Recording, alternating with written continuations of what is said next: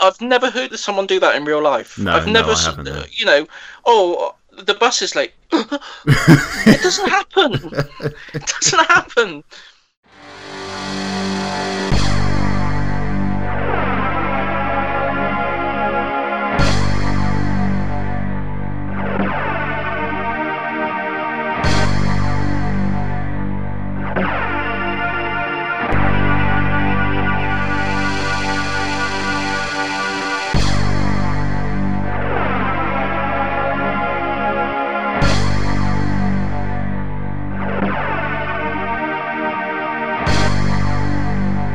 Hello, welcome back to Bottom Up, episode uh, 19. We are back after a little hiatus. Thank you so much for sticking with us.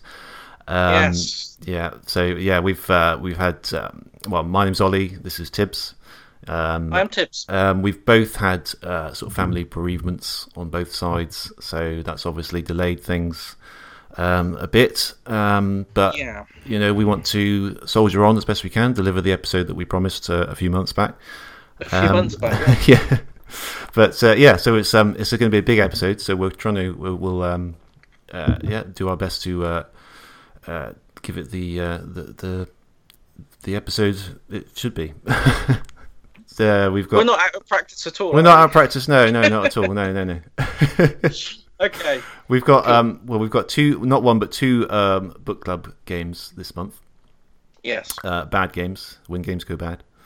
Um, that being Rise of the Robots and Overblood.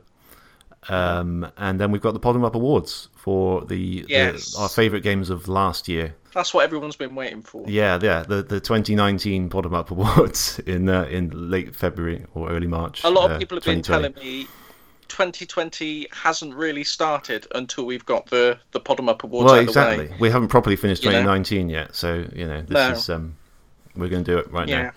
Yeah. So um, you know, other than the obvious Tibbs, how have you been? How have you been lately? What you what you been up to? Um. Well, yeah, like you say, other than the obvious, I mean, that's um, it kind of, you know, ta overtakes everything, doesn't it? But Yeah. um, I've been playing a few uh, a few games. Mhm.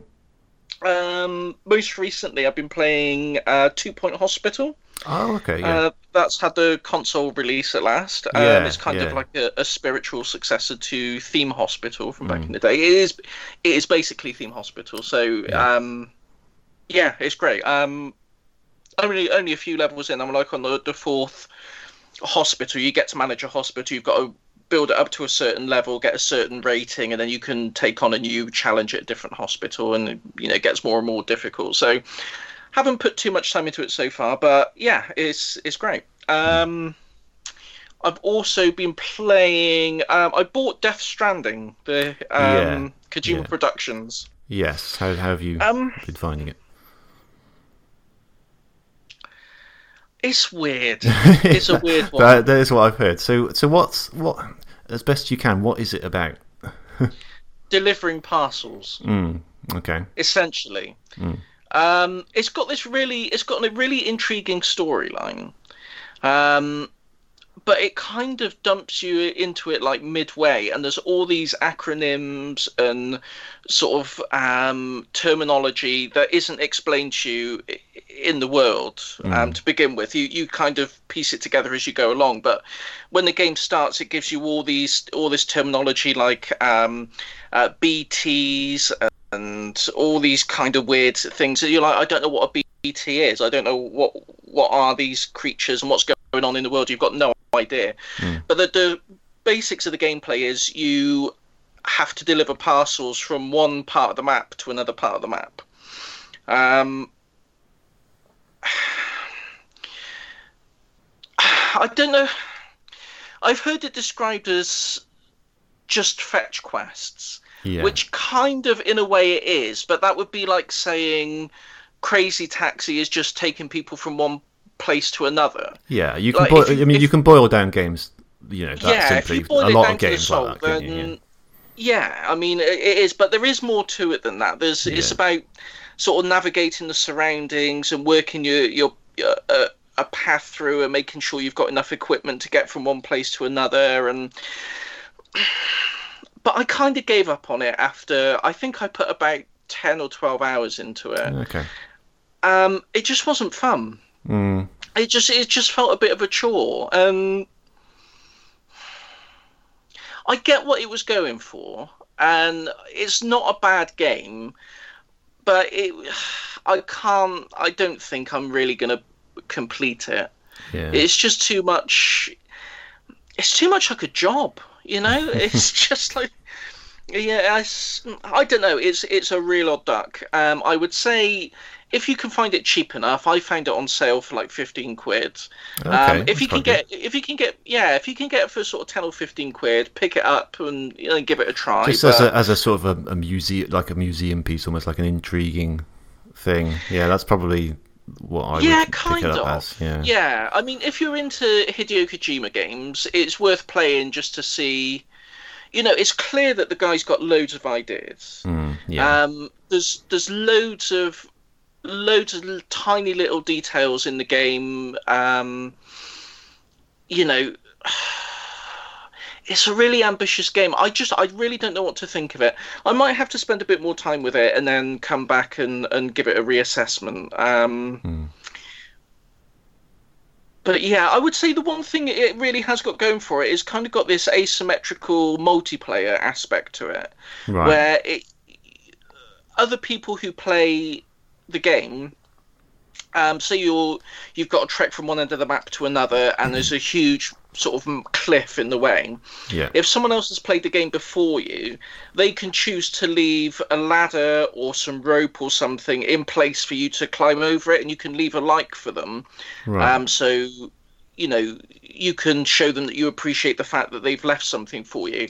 And you can leave things for other people as well. You can leave parcels of supplies and things. Oh, so you've kind of got this thing where everyone's sort of helping each other, Hmm. but you don't.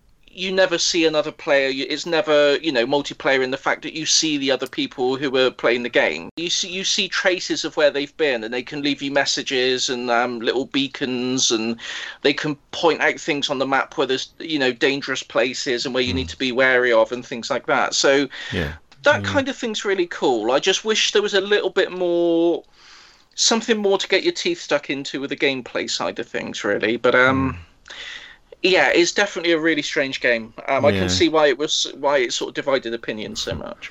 It sounded sounds very sort of vision driven, really, Yes. it? Rather than you know, let's um, that we need to put some gameplay in here. You know, it's it sounds very much like you know this is the game I want to make. It's kind of an experimental kind of thing. I suppose. Yes, yeah, very very experimental, I'd say. Yeah.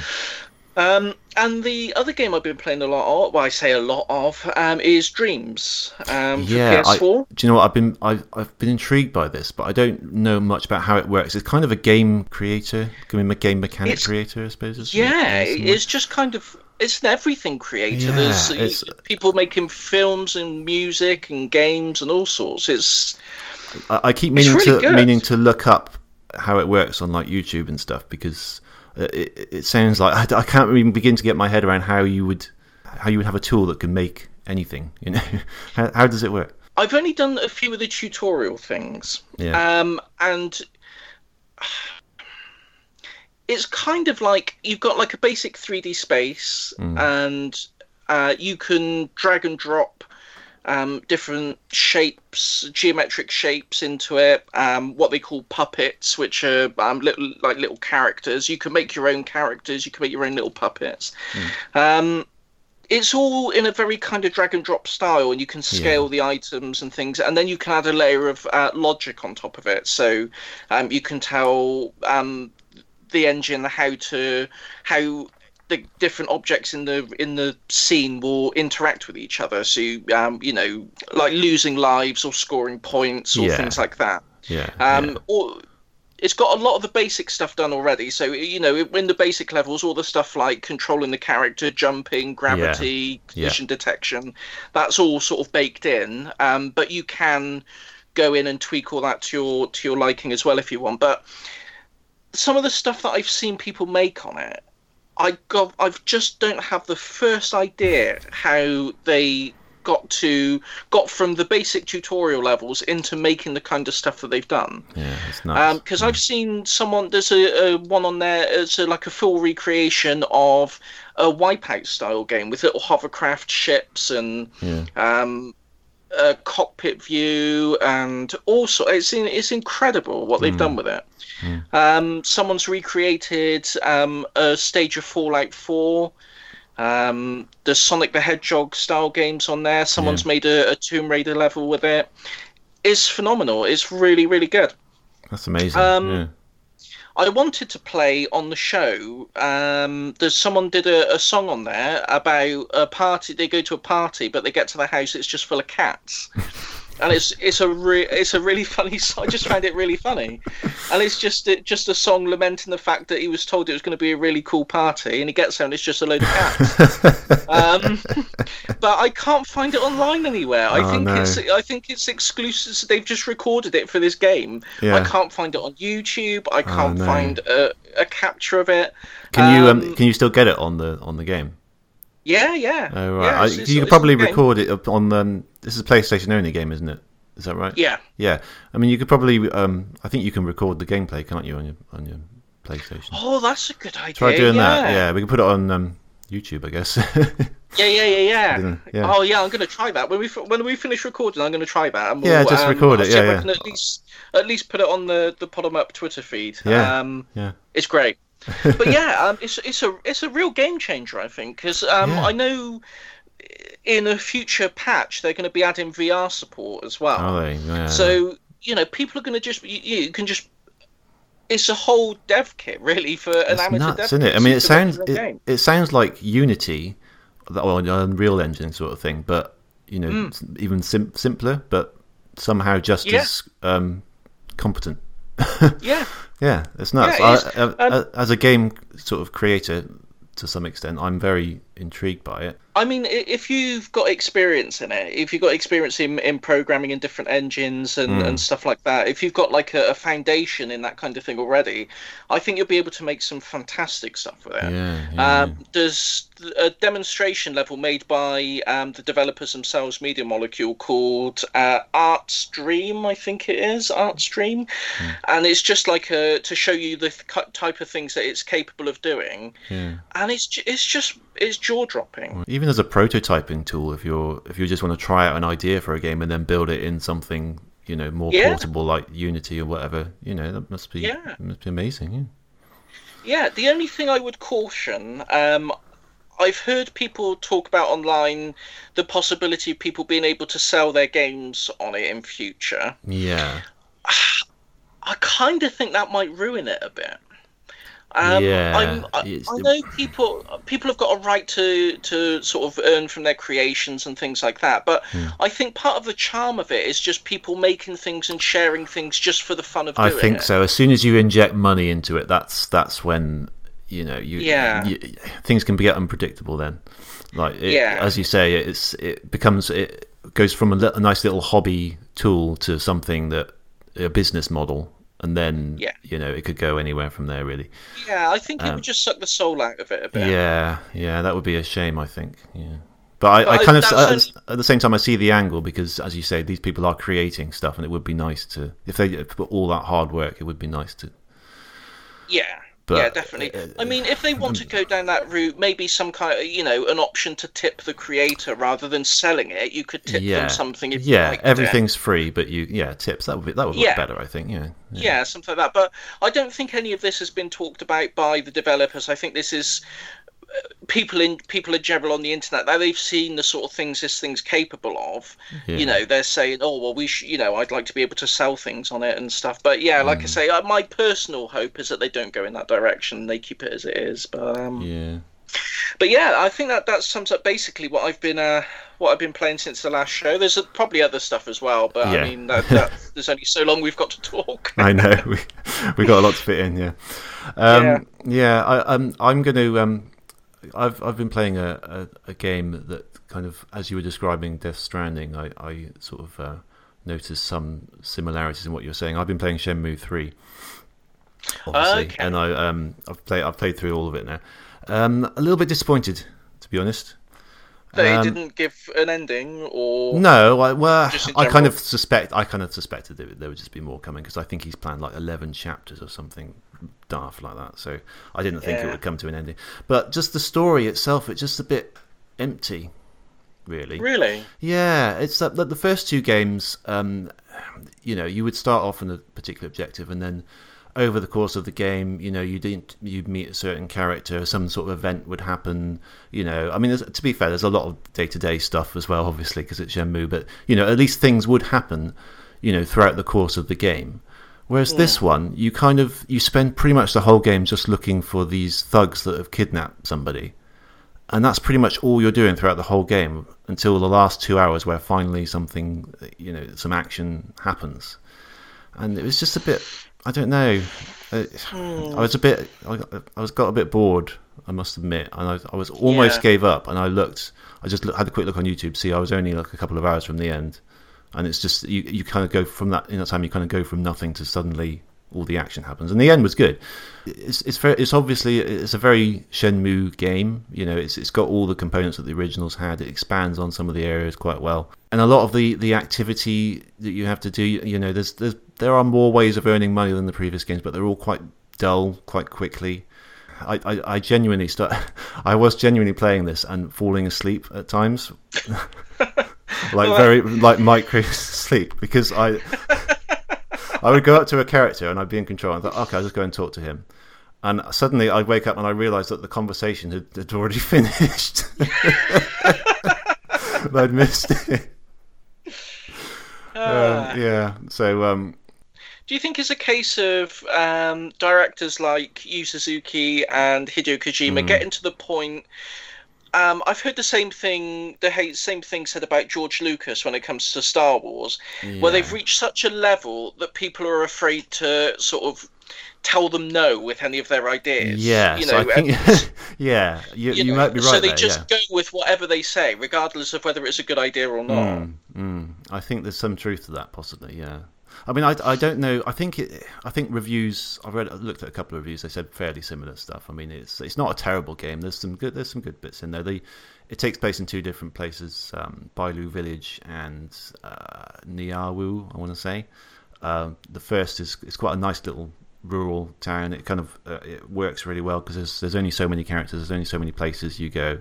It's nice. Quite it's quite restricted. Whereas Niao is a big kind of city. There's too many shops. There's too much distance to go from one end of the town to the other. It's just got a bit too much. I, I think Shenmue works better when it's just in a small, localized setting. Yeah. Um, but uh, yeah, I think sim- sim- reviews said similar. I don't know how fans. I haven't really looked at how the fans have reacted, to be honest. But I'm, I'm sure. I'm, I'm sure they they still liked it because it's got all the all the hallmarks of There's it. a but- couple of people I follow on Twitter who are who are quite vocal Shenmue fans, and they both seem to love it. Mm, Uh, yeah, I wouldn't be surprised because there's. So I think it's just one of those things, isn't it? Your, your Yeah. mileage may vary. it's because they've been waiting so long for this. I suppose. I mean, Yeah. you know, it's they put so much, um, you know, commitment into it. I don't, I don't know. I don't want to accuse them of being like too afraid to say it's not a good game or, or anything. But I, I don't know. I think um, for me, having just started the series in the last year or two, um, I think it was it's probably the weak, weakest of the three. I would say. Yeah. I think the be- first one's the best. Two's pretty good. This one, yeah, good and bad. I hope it's sold enough that he gets to do his other chapters. I think he will anyway. He he he, he Because pretty the thing is, if you know, if it's got. It's I- this notorious game for never having completed the story. Yeah, It was a miracle that he got number three funded. exactly. And if if he then doesn't finish the story anyway, It's nuts. Isn't it? He's got the perfect time. He's got an open goal to just like Yeah. deliver the complete the story. And no, he he's uh, fair play to him. He's got he's he's he's clearly got this vision that he's had for you know two decades now about this story and how it's going to play out. And the fact that this one Yeah. progresses at a snail's pace, where really you could have crammed so much more into it. He's clearly got still hanging on to this vision of this epic, epic story, and I want to see how it ends. You know, I'll buy Shenmue four and five probably and six and whatever, and I then think everyone else will just to see the completion of the damn story. Um, So yeah, I think he's just going to carry on and do as many as he wants, really, because the same people who back the, the Shenmue three will back four and five, etc. Yeah. Um, so I'm not concerned about that. but What if it turns out it was all a dream? oh, that would be that would be a kicker, wouldn't it? he just Great. wakes up. Just, just wakes father's still alive, asleep in you the know. dojo, and that's it. oh god, yeah. It'd be, yeah, it'd be like fifty years year uh, franchise by then. yeah. Okay. Well, that was Shenmue Ah. three. Yeah, in a nutshell. Um, um, have you been playing anything else, or do you, do you want to talk about the Sonic movie, or uh, I got one more game to talk about. Then we'll talk about the Sonic movie. Um, let's hear it? Pokemon Let's Go Pikachu, of all things. Oh, okay. yeah, we bought this um, when it came out, me and my wife, because we both got uh, a slight history with Pokemon. We both played at least one po- Pokemon game before. Um, and um, it's got a, a co-op mode, so we thought we'd enjoy that. Didn't really sort of stick at the time, but it's it's since found a new life with me and my daughter. She she Oh, she's got really into it. She really loves Pokemon now from this game. Oh, I love that. Yeah, it's really really sweet. Because the, the the co-op mode is, is kind of like the, the player one is, is the main character really, and and the other one's just a support character. So it works perfectly for a young child really. Um, so you know, it's got that rather than uh, fighting a, a wild Pokemon, you have to sort of uh, toss the the Joy-Con to throw a Pokeball and catch them, and she loves all that. Um, and even she loves she loves other trainer battles to see you know which Pokemon they're going to have and that kind of thing. It's really sweet. yeah, that's Um, really nice. and I'm enjoying it too. I'm, I'm, you know, I've, I played Pokemon Yellow about 20 years ago, and I'm. It's the same story. It's the same game, same sort of range of Pokemon. It's the original 150 odd. Um, and I'm enjoying it because I'm sort of catching these Pokemon that I that I remember getting before and like training them up, and it's it's great. You know, I'm I'm actually um, I'm thinking about getting Pokemon Sword or Shield next, um, just to sort of because I'm sort of getting into it really. Yeah. Yeah, brilliant. Hmm. Have you got the the special Pokeball? no. I haven't. No, I don't even know how that works. Really, it's just is it does it have but it's just a ball, isn't it? I think I think it's just a ball with a button on. Yeah. yeah, yeah. I, I didn't really see cause to get that to be honest, but Uh, I enough. suppose nightmare visions of, of the daughter throwing it through. yeah, the yeah, exactly. Yeah. Oh god, I almost dropped a big stack of um, Duplo on the TV the other week. I was building up a big tower for her. And um, I said, "Do you want to push it?" And she said, "Yeah." And she just pushed it, and it just fell right on the TV. Luckily, it was fine. But I I thought, "Oh God!" You know those decisions you immediately regret. yeah. Yeah. Instant regret. Yeah, yeah. Okay, so um, Cool. Sonic movie. Yeah, Have you I seen haven't it? seen it. You I haven't was, seen I was going to go see it, um, but uh, various reasons. One being um, it was half term, Yeah, and uh, like I said to you on Twitter, I didn't want to be the only thirty-five-year-old guy sat in a cinema full of screaming children. yeah, Um, but was. also, there's I- all this ghastly virus going around at the moment as well. Yeah. So I'm I'm staying in in Tibbs Towers at the moment until the whole thing blows over. yeah. Possibly wise. Yeah. Yeah. Um, yeah, I did go and see it um, in half term. I was the only uh, lone adult in in my cinema, but um, I don't care because uh, you know. I was I was owing it to, as I said in the previous podcast, I was owing it to child Ollie to, to go and see it, and um, you know Yeah. I, I enjoyed it. I, I did enjoy it, um, as a lot of people have. You know, the, yeah, to to think where we started with this movie, and you know the whole thing about the, the first design. You know what a, what a turnaround this is. this has Yeah, been. It's it's like a rags to riches story, really, isn't it? yeah. The the uh, it's the most successful video game adaptation ever. I've heard. Yeah, I've that? heard Yeah. the same. Yeah. Um, the litmus test for me is always do the critics like it or hate it? Hmm. And the more critics hate and criticize something, the better it usually is. Yeah, I know. Uh, there was tons of backlash for the Sonic movies, and it was mediocre and boring and all this kind of stuff. So I thought it's probably going to be great. Yeah. And all the people um, who've seen it, uh, like uh, YouTubers, gaming YouTubers, and things like that, Hmm. the overwhelming consensus is it's just a really good film yeah, it is. you know It's- it's it's not it's not it's not going to change the way you think about life or anything but it's just a good fun film it's a good, fun family film. I, I think you know fans will enjoy it because it, there's a lot of. al- While it's an original, a completely original story in terms of anything that Sonic's done before, it still pays great respect to the series. There's loads of little Easter eggs and stuff. You can tell that they've actually wanted to, you know, be respectful to the fans rather than taking a couple of ideas and going a completely different direction with it, as some other movies have done. You know, Yeah. it's um, there's that for starters, and then it's just great for you know families. You know, kids kids love it, and then there's enough for the parents to enjoy as well. There's like lots of sort of jokes that go straight over the kids' heads, and you know, picked up by the Is- by the adults. And it's, Is it's Sonic himself quite likable in it? Very, very. from the trailers, I get the impression that Jim Carrey's uh, Robotnik is sort of carrying the carrying the performances there. But is it you don't really get to see that much of Sonic's personality in the trailers? Is he is he likable or is he just sarcastic and a bit bit nineties? No, honestly, I think it's one of the most likable versions of Sonic we've ever seen. It's really, really good. He's really, he's just, uh, y- y- you want to hang out with him because he is, he's, you know, he's funny, he's charming, and he's, he's got the right sense of cool and sort of attitude and and self confidence about himself. But he's just, he's also like really kind of happy and really friendly and, you know, he's, he's and funny, and he's just, yeah, he's a really, really great interpretation of the character actually. Oh, brilliant! Um, and yeah, Jim Carrey's really good as Robotnik as well. So it's um, yeah, it's it's definitely good. The only thing I'd say about it is the um, the best stuff that happens in the film and the fun, probably the funniest jokes, we've all seen them before in the trailers.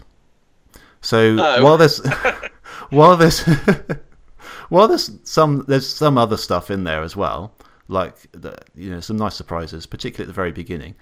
Um, you kind of feel like if you've seen the trailers a lot, the film is kind of everything else is just kind of tying all those key moments in the trailer together in mm. terms of the action scenes and, and whatnot. You can almost kind of put this if you look at the trailer you can think about it, you can almost put the story together yourself and then yeah, that's the only thing I'd say and that's more a comment against you know trailers and the fact that things are spoiled beforehand rather than the film itself.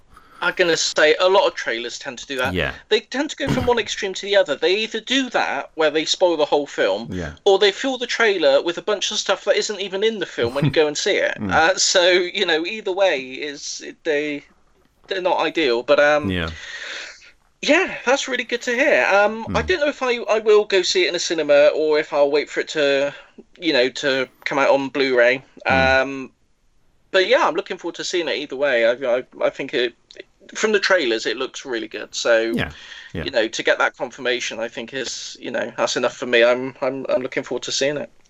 Yeah. It's a, it's just a good it's a good Sonic film. It's a good family film. It's um Mm. yeah, very good. Recommended. Um, right, have we got any news bits? We might have to make it fairly quick, but anything, any newsy bits that we want to talk about? Um, just as we were setting up to record, I know I saw on Twitter that there's a Space Channel Five VR game that's that's just dropped. Oh, it's just dropped. I think I'd heard it was coming. I think. I'd never even heard of that. I didn't even know that was a thing. I th- So I- am going to be getting that later. All right, it rings a bell. Um, that it has been discussed before, but I didn't know. What is it out now? Is it I think so. okay? All right, Well, cool. yeah, I I, I, I I must be honest. I've never played the original. Oh, okay. I'm not really into rhythm games. I'm terrible at them. ah, So uh, yeah, it's um, I don't know if I'll be picking it up myself. At least, at least not before No, I play you- the original. But and I don't have Yeah. VR anyway, to be fair. So. but yeah, in well, VR, yeah, it's um, of you know. running then. But yeah, that's that's an interesting little thing to, you know, to to see there. Hmm. Um, the Final Fantasy VII. Um, sort of first few minutes of the remake of um, I don't know if it was like a trailer or the opening sequence and stuff. Um, that's been released. Um, yeah, I I think it's the first few minutes. I think, isn't it? I haven't seen it, but I, I remember seeing that. not seen up. No, I haven't. I haven't got round to looking at. it. I don't know if it's for me really. No, I got I'll that impression it. from previous podcast. yeah, I'll play it, but Hmm. um, it just seems to have lost. I don't know. It just doesn't seem as, as charming to me. Like they've made all the characters all realistic, Hmm. and they've given them all voice acting, but they've got they all do this. You know, I'm I'm not the first person to talk about this um, little quirk, but it, since someone pointed it out to me, I can't stop hearing it. It's really annoying. In anime dubs and um, particularly Japanese games and things that have been dubbed into English, they all make funny sounds with their voices. Like, there's a bit where the train pulls up in the station, and one of the characters looks up at the train. He goes, Yeah. And they keep making these. They, they keep making these funny voices, and people don't do that. I, I know exactly what you mean. Yeah, that sort of. yes. Yeah, yeah, that noise. Yeah. I've I've never heard someone do that in real life. No, I've no, never, I s- haven't, no. You know, oh, the bus is late. it doesn't happen. It doesn't happen. And Yeah. I, I can't I can't not hear it. That was being pointed out to me. Yeah, um, and uh, that kind of spoiled the trailer for the, the, the thing for me a bit. I thought if they're going to be doing that for 160 hours of gameplay, God. Yeah. but you know, um, it'll do well, um, and it does look like they've put a lot of effort in. I just I don't know if it's for me. I think I've got too much of a um, an attachment to the original, really. But um, yeah, Yeah. a lot of excitement around it. So you know, I don't. I don't mind the concept of it. I just don't think I have the time to to, to play that. I mean, it's just the fact that Yeah. they, they made a whole game out of the first, you know, fraction of the the original the game. first yeah, the first I mean, tiny I fraction. the can't. I can't, I just can't do that. It's going to take me years to get through the whole thing. So, yeah, I don't know. I'll, I might have to put that one on the back burner for a bit. But yeah, I'm interested to see how it does. Um, we've got PS PS5 and Xbox Series X stuff. Yeah, I mean, yeah. We don't really have much in the way of concrete details at the no, moment. though. but Uh, the, the Series X, it's um, it's a tower. yeah, What's that about? That's not going to fit under my TV. No, it's not, is it? Yeah. Um, it just made me think of all the jokes back in the day when the original Xbox came out, and Mm. people just said, "Oh, it's just a PC in a box." Mm. Um, it's come full circle. It's just literally. It literally is now. just a PC in a box. Yeah. it's just a, it's just a PC. um, they're not even hiding it now. no, Um, no. I mean, I don't know. Um, Yeah, uh, I've heard that there aren't. It's not really going to have any exclusive games, as in the term, in No. as much as PCs will be able to run any game, and even Xbox Ones will be able to run the same games. I heard. I mean, I don't know how. Okay, yeah. So it's it's kind of like um, the only other example I can think of that is a Game Boy Color was Yeah. forwards compatible, wasn't it, with the previous Game Boy? Mm. That's the only other example I can think of. Another console's never never never done that otherwise, was it? a slight tangent. I don't know if I've mentioned this on the show before, but I bought. Um, they were never released in the UK, but in America, um, Burger King released uh, a series of three um, promotional games for Xbox 360. Oh right. Um, Sneak King, where you have to creep up behind people and give them a burger. Um, some kart racing game Yeah. and I can't remember what the other one was. Um, they're not great. Um, I bought them just for curiosity's sake. yeah. But a really interesting thing about them, if you play them in the 360, you get a 360 version of the game with all the achievements and graphics and everything. Yeah. If you play it in the original Xbox, it's got a sort of a downgraded Xbox version of the game on the Oh, disc as well. Oh, that's and really cool. I don't. Yeah, I don't know if there's any other sort of dual format discs. They might be the only ones I've ever heard of where Hmm. it's a, a separate game A for a separate, separate console on the same on the same disc. Yeah. It's really Yeah. really curious. I think that is Um, how the Game Boy Color does it. I think it's got an entirely separate Game Boy version of each game. The first ones, anyway, until they sort of upgraded them. But yeah, that's um, that's really weird, isn't it? Yeah. Yeah, yeah, it's really interesting. Yeah. Um, but yeah, I mean the Xbox, I. I like the X. I, I the Xbox One. I never bothered upgrading to the One S or the Xbox One X or anything No. because it just doesn't. There aren't. any- I don't know. I'm not saying there's no games for it, but there's less sort of really quirky, interesting games that PlayStation's got. Because Yeah. I, I I like really weird, bizarre, silly games. I like lots of mid-range indie type games or small studio games, and Xbox doesn't really have much of that. No. So I, you know, it doesn't get nearly as much use as the PlayStation 4 or the Switch for me. Um, so I'm a bit less excited about about the Xbox One's uh, Xbox Series X or whatever it's called until they, Yeah. you know, they need something that's really, you know, exclusive to them that makes you think, wow, okay, that's you know, Something different. Yeah, yeah. Something different, yeah. Yeah, definitely. They need certainly more original content and more sort of quirky stuff. Um, but yeah, Yeah. it, does, it does all come down to the games, uh, and we haven't we don't know any games for either system yet, so it's it's it's far too early to say. I think. for for being backwards compatible. Yeah, And if the Yeah. rumours are true about the PS5 being backwards compatible with all previous generations, yeah, yeah, um, then I think that's a fantastic step forward. Oh, um, as long as it's as long as it's done properly and it's Yeah. not, you know, we'll sell you the games again from the store. Um, Yeah, that's exactly. not. I, yeah, I, I must admit, it does sound a bit too good to be true that you can just pop literally any previous PlayStation disc in and it'll run.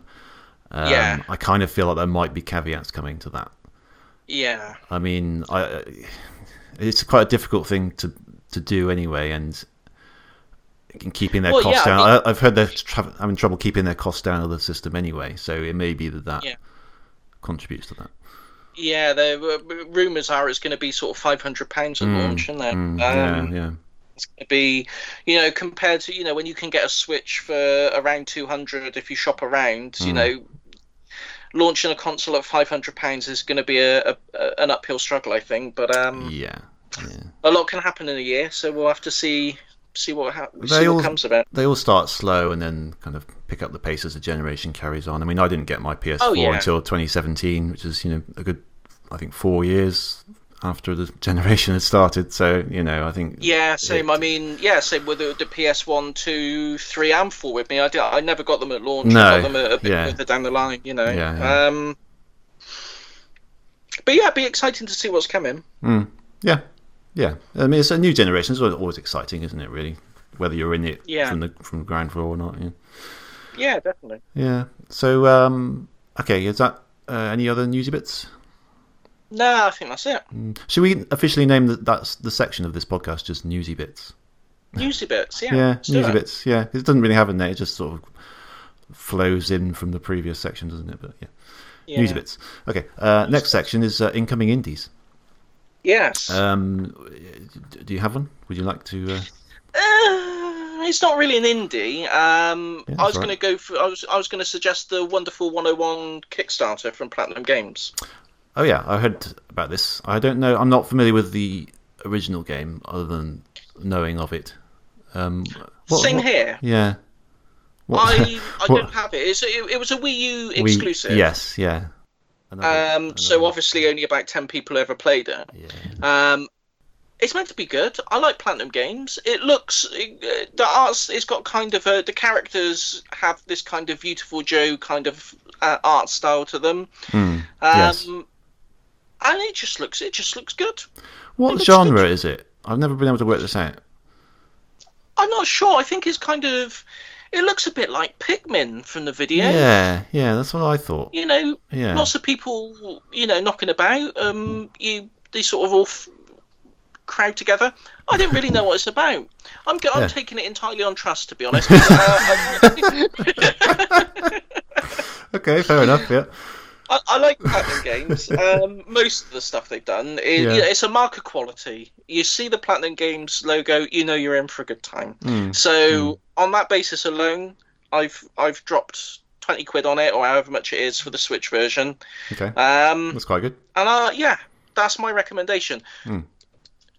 Back it, and you won't be disappointed. That's the pod 'em up guarantee. Uh, bold, bold guarantee.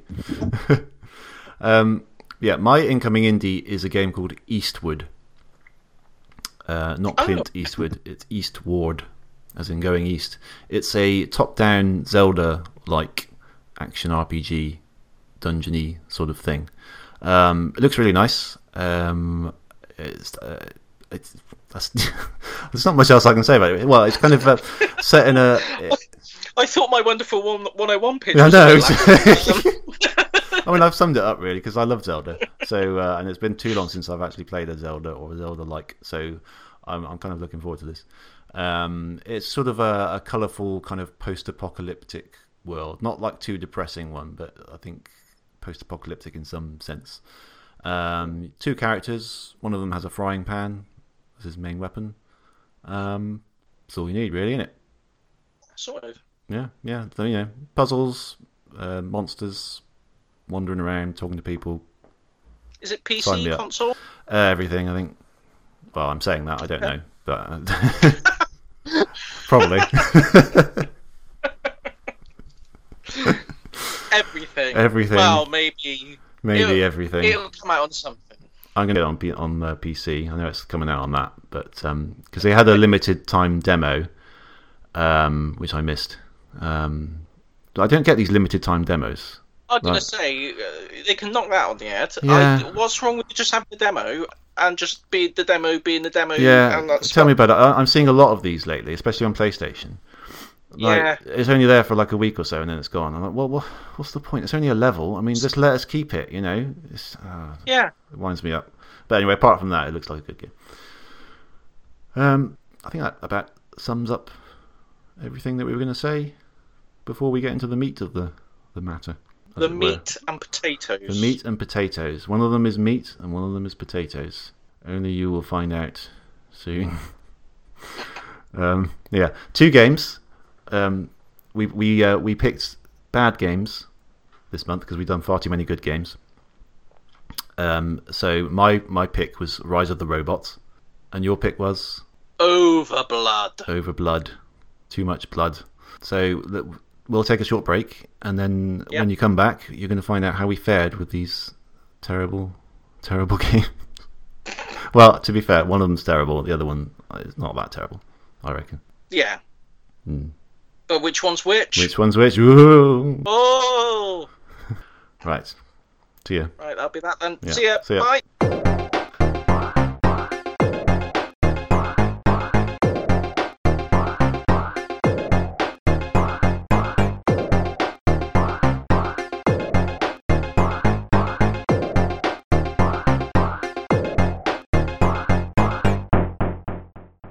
Welcome back to Pod'em Up episode 19. Um, as, I- Yes. as as we've just said, you probably haven't gone far since then. You've it's only just been a bit with the music in it, so you're still here. Um, yeah, Rise of the Robots. Um, That's great. Yeah, uh, developed by Mirage, published by Time Warner, released on a number of formats uh, from November '94 onwards, um, including Amiga, Amiga CD32, PC, Super Nintendo, Mega Drive, Game Gear, Philips CDI, 3DO, and eventually an arcade version.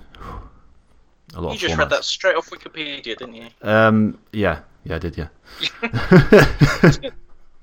um, Yes. Yeah, I played the Mega Drive and the SNES versions. Um, which versions did you play? Uh, just a Mega Drive. Yeah. I've got it on Amiga, uh, Oh, okay. but I didn't want to. I didn't want to dust off the Amiga and set it all up. So no, it's not um, worth it, really. It's really not. No. yeah, I mean, Um, we'll we'll go into it, but I think the most interesting thing about this game is the the the stuff surrounding it rather than the game itself, isn't it? Like the the, Yeah. the sort of the hype around it. I think that's what makes this game a noteworthy bad game. yeah. and the sort of reaction to it and stuff. But anyway, we're going to get into that in a minute. Basically, uh, as a summary, it's um, it's a fighting game. Uh, you control well, it's a fighting game of robots. That's the that's the sort of gimmick there. They're all um, sort of pre-rendered, so which was you know a big deal in in '94. Um, bit of a, a trend at that point, I think. Spent a lot of time modeling these robots, making them look cool and everything. Put them in these games. You only control one robot though, as he fights a series of other robots, which is you know kind of more limiting, limited than a typical fighting game where you can usually pick your own character. Um, uh, there's a plot of sorts. It's set in the future where machines uh, moderate pretty much everything. Um, and a super advanced computer AI gets a virus and begins to develop self awareness and attempts to uh, escape its confinements in order to destroy the world. Um, yeah, um, and only one robot apparently can can battle its way through. Um, a cyborg called Eco thirty five hyphen two. Um, you know, catchy name up there with you know Sonic, Sonic, Mario. Spyro, Mario, Ryu. Crash, Ryu. You know, it's it's unforgettable, really, isn't it? Iconic. um, it's got a human brain, which makes it um, Not a robot. not a robot, therefore incapable of getting a virus. And uh, yeah, got emotions and stuff, and you know, able to fight off these these robots. Um, and that's kind of it, really. It's it's very very basic game. and uh, I got to say, on the Mega Drive, it looks awful. It does, Absolutely like trash. I mean, compared Yeah. to the SNES version, the SNES version actually doesn't look too bad. I think this is one case where I think the limited palette of the Mega Drive really isn't best used for pre-rendered stuff. I would say because One you've can only imagine what the Philips CDI version. I don't know. I didn't but no, it's down it's, it's not the Mega Drive's finest hour. Mm, definitely not. No, and I mean, I think they could. I could. I think they could make it better. But I think the the as part of the story behind this, they had all so many ports to do that they probably couldn't spend too much time on each. And I think the Mega Drive got the short end of the the straw there by the look Yeah. of it. I mean, it looks awful, sounds awful.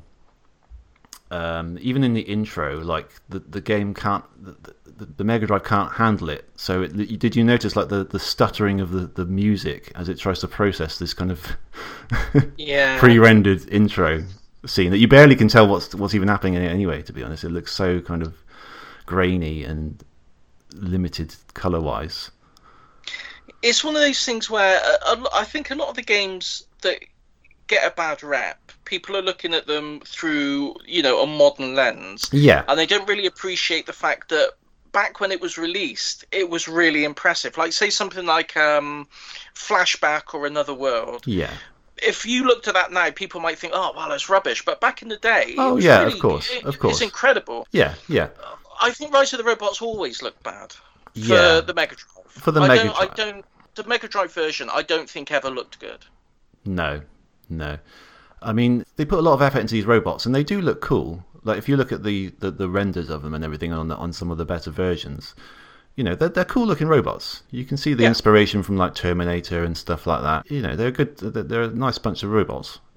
And you know, as as this game was building up hype, you know, people uh, um, had quite a, a bit of a, a following. You know, you, you mentioned last time um, Bad Influence covered it quite a lot, didn't they? Yeah. Yeah. So I, I mean, I, I wasn't really paying attention to games media at this time. I'd only just sort of got into games, and, I, and my knowledge of it sort of extended to you know whatever my friends knew about games and, and whatever. I didn't really even start reading magazines until probably the end of, or probably maybe '95, I think. So I, uh, this game passed me by completely at the time.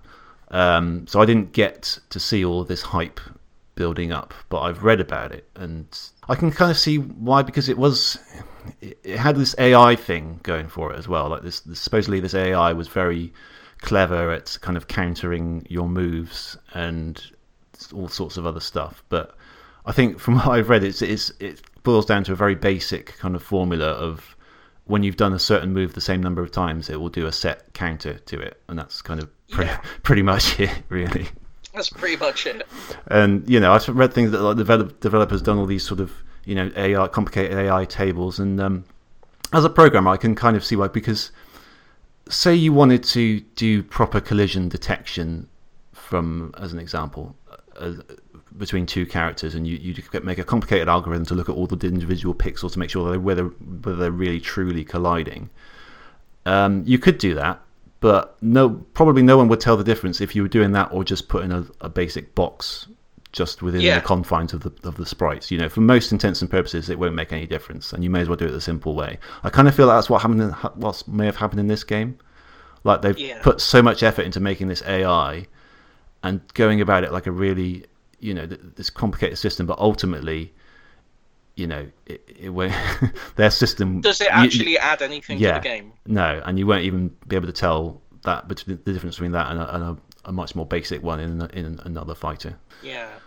I had an argument with someone once um, about the Lord of the Rings films. I'm, I'm going on a tangent again now, but apparently there's um, I don't know if this is true or not, but in Lord of the Rings when um, it goes into I don't even know Bilbo's house or whatever, Yeah. there's all these books on the shelf, and apparently all the books are handwritten in Elven script. he never opens any of the books. Yeah, And I argued that was completely that's such pointless. It's so it was what a waste of time and money and effort. And he's like, no, no, just oh, it adds to the world. It's world building. Oh, that's great. I was like, it don't make a difference if no. one opens the bloody books, does it? no, I'm totally with you It's there. like- It's, if it was uh, something you could go, thing. if it was something you could go and ex- experience, that would be one thing, and open, pick up a book Yeah. yourself and look at it. But that's ridiculous. That is. Yeah. And it, it, I, I guess it's that, that it makes me think of that kind of thing. It might be really impressive under the hood if you know all the things that have gone into it, but to Hmm. the end user, the person who's playing it, it doesn't matter if it's pixel perfect or hitboxes. uh, You know, as long as the game works, Yeah. you know, you go with what works. Yeah, yeah, exactly. I'm just looking at what else we can say about it. I mean, the the backlash against it, I mean, was it varied from what I've looked into it because some magazines gave it really, really good reviews and some gave it rightfully so, terrible reviews. And I think you could kind of tell which ones might have had some sort of financial deal with with them, possibly. It's, it's quite interesting. I looked at a video. I think it was Kim Justice, um, and uh, yeah, it was. it's quite it's quite funny. Just that this you he lit, the, the, literally went through a, a, list, and it was like on top. I think um, one of the ones that gave it a good review was um, what are they called CVG, computer and video yeah. games. I think they gave it ninety one percent or something. It goes all the way down to I think it was Amiga Power that gave it five percent.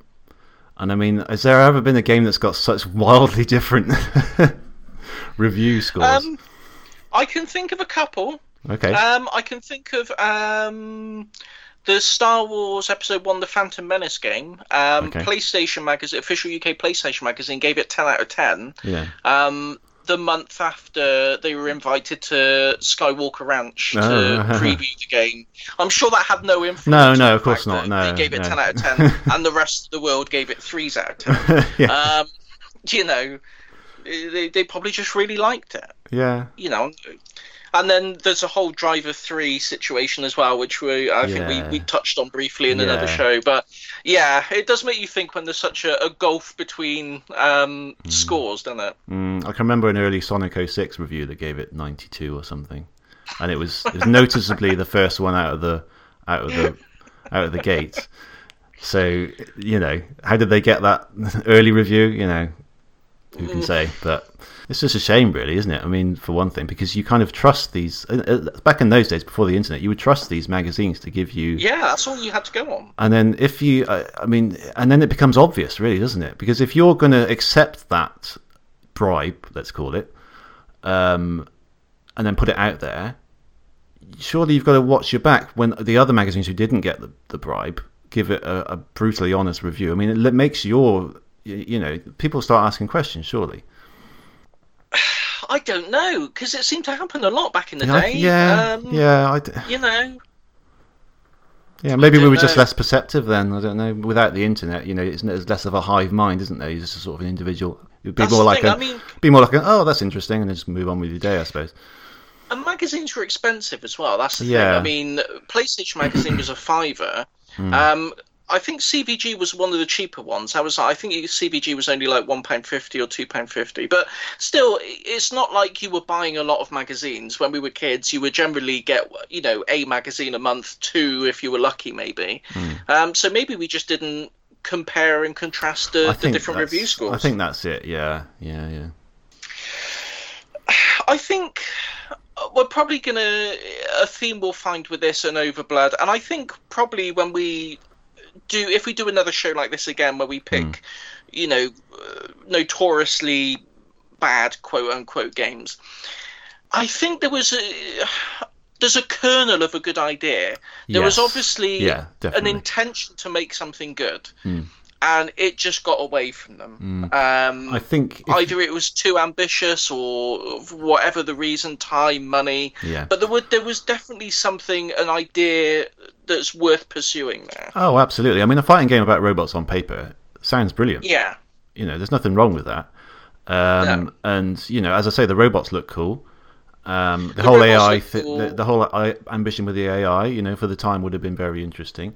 I think the problem yeah. um, was um, basically at some point along the development, Time Warner got involved as the publisher, and from what I've gathered, that it was them that decided it should be on everything, whereas before it was only going to be on PC and Amiga. I think it was them that said, "Okay, we need." They blew it, blew the whole thing out of proportion. Basically, it needs to be on all these formats all at the same time. It needs to be, uh, you know, we're going to make a toy line. We're going to make you know, an animation alongside it, possibly a movie, all this kind of, you know, merchandise. They were, they were planning on making a big thing out of it. So I think it was the pressure of that making all those ports and the fact that it was Just building up. Yeah, exactly. And the, the, hype building up to it, people were getting frustrated because it was, I think it was like two years from from the time it was first mentioned to the release. And that back in the day was a long time. That's normal wait time now but in those days, you know, games kind of took a year or so, and you didn't really hear about them for, you know, I, I'm guessing a few months before release. A lot in a lot of cases. So, you know, I think people were getting a bit impatient with it, and I think it was just the pressure, and I think it kept hit, kept missing these deadlines, and just had to get something out by Christmas at the end. So, yeah, I think it was all a bit rushed at the end. Um, I mean, where we haven't talked about the game much. It's just because there's nothing much to say about it. I mean, There's you, not really much to talk about. I mean, it's a it's a fighting game, but uh, you know, in an era that had things like Street Fighter Two with its you know the the combo systems and the the the the range of characters and um, you know the the balancing of the characters and the you know it could make for a really competitive game. Hmm. Rise of the Robots doesn't really have any of that. No. Um, it- it's one of the most difficult to control games. Um, I don't think I've ever managed to pull off any of the special moves as they are. I wasn't it. even aware there were any Um, special moves. I'm not even sure if there are. no, I don't think there are. I, I, really don't know if there are. no, no. I just It's- even button mashing doesn't work. No. It's just a really difficult game to control. Yeah, it's. I think it's because the, the, the, it's partly the animation thing. I think they've all got to do these certain cycles of animation, Yeah. and it's difficult to get any sort of rhythm out of it because of that.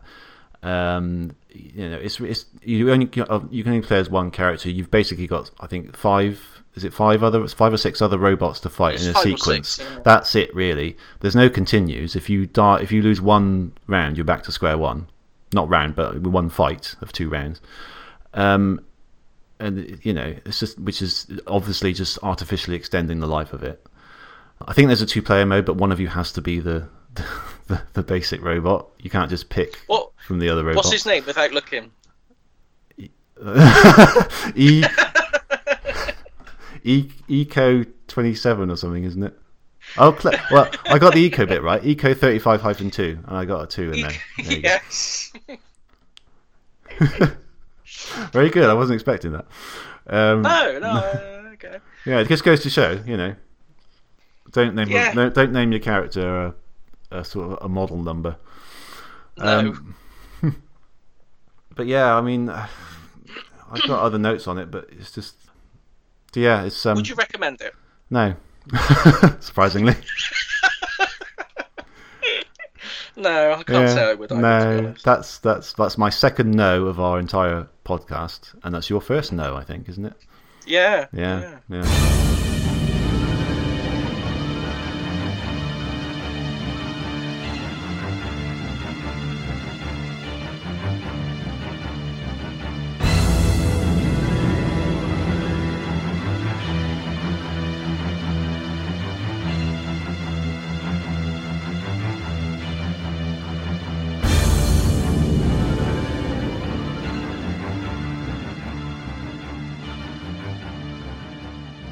So yeah, there's that one. Um, there's also Overblood, which was your Overblood. which was your pick. Um, Yes. Yeah. So Overpluck, over, Overpluck, Overblood, Overpluck? Overpluck. it's a bit like Overblood, but just stars chickens. Chicken. Um, yeah, yeah. Thanks.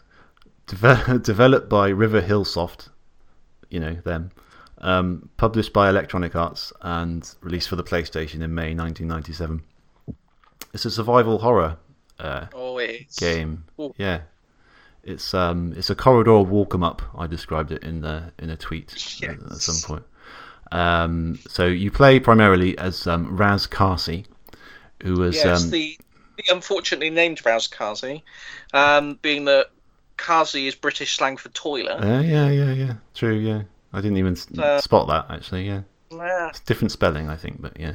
Raz Karcy, who is just awoken from a cryogenic uh, container with absolutely no idea who he is. Um, you begin exploring a scientific facility, um, and it becomes apparent that some sort of virus has taken hold of the science scientists working there. I've just noticed both of these games feature a virus, and our current Oh. predicament in the world features a, a terrifying virus. So oh, uh, yeah, it's a, oh, yeah, a bit weird, that isn't it? Yeah,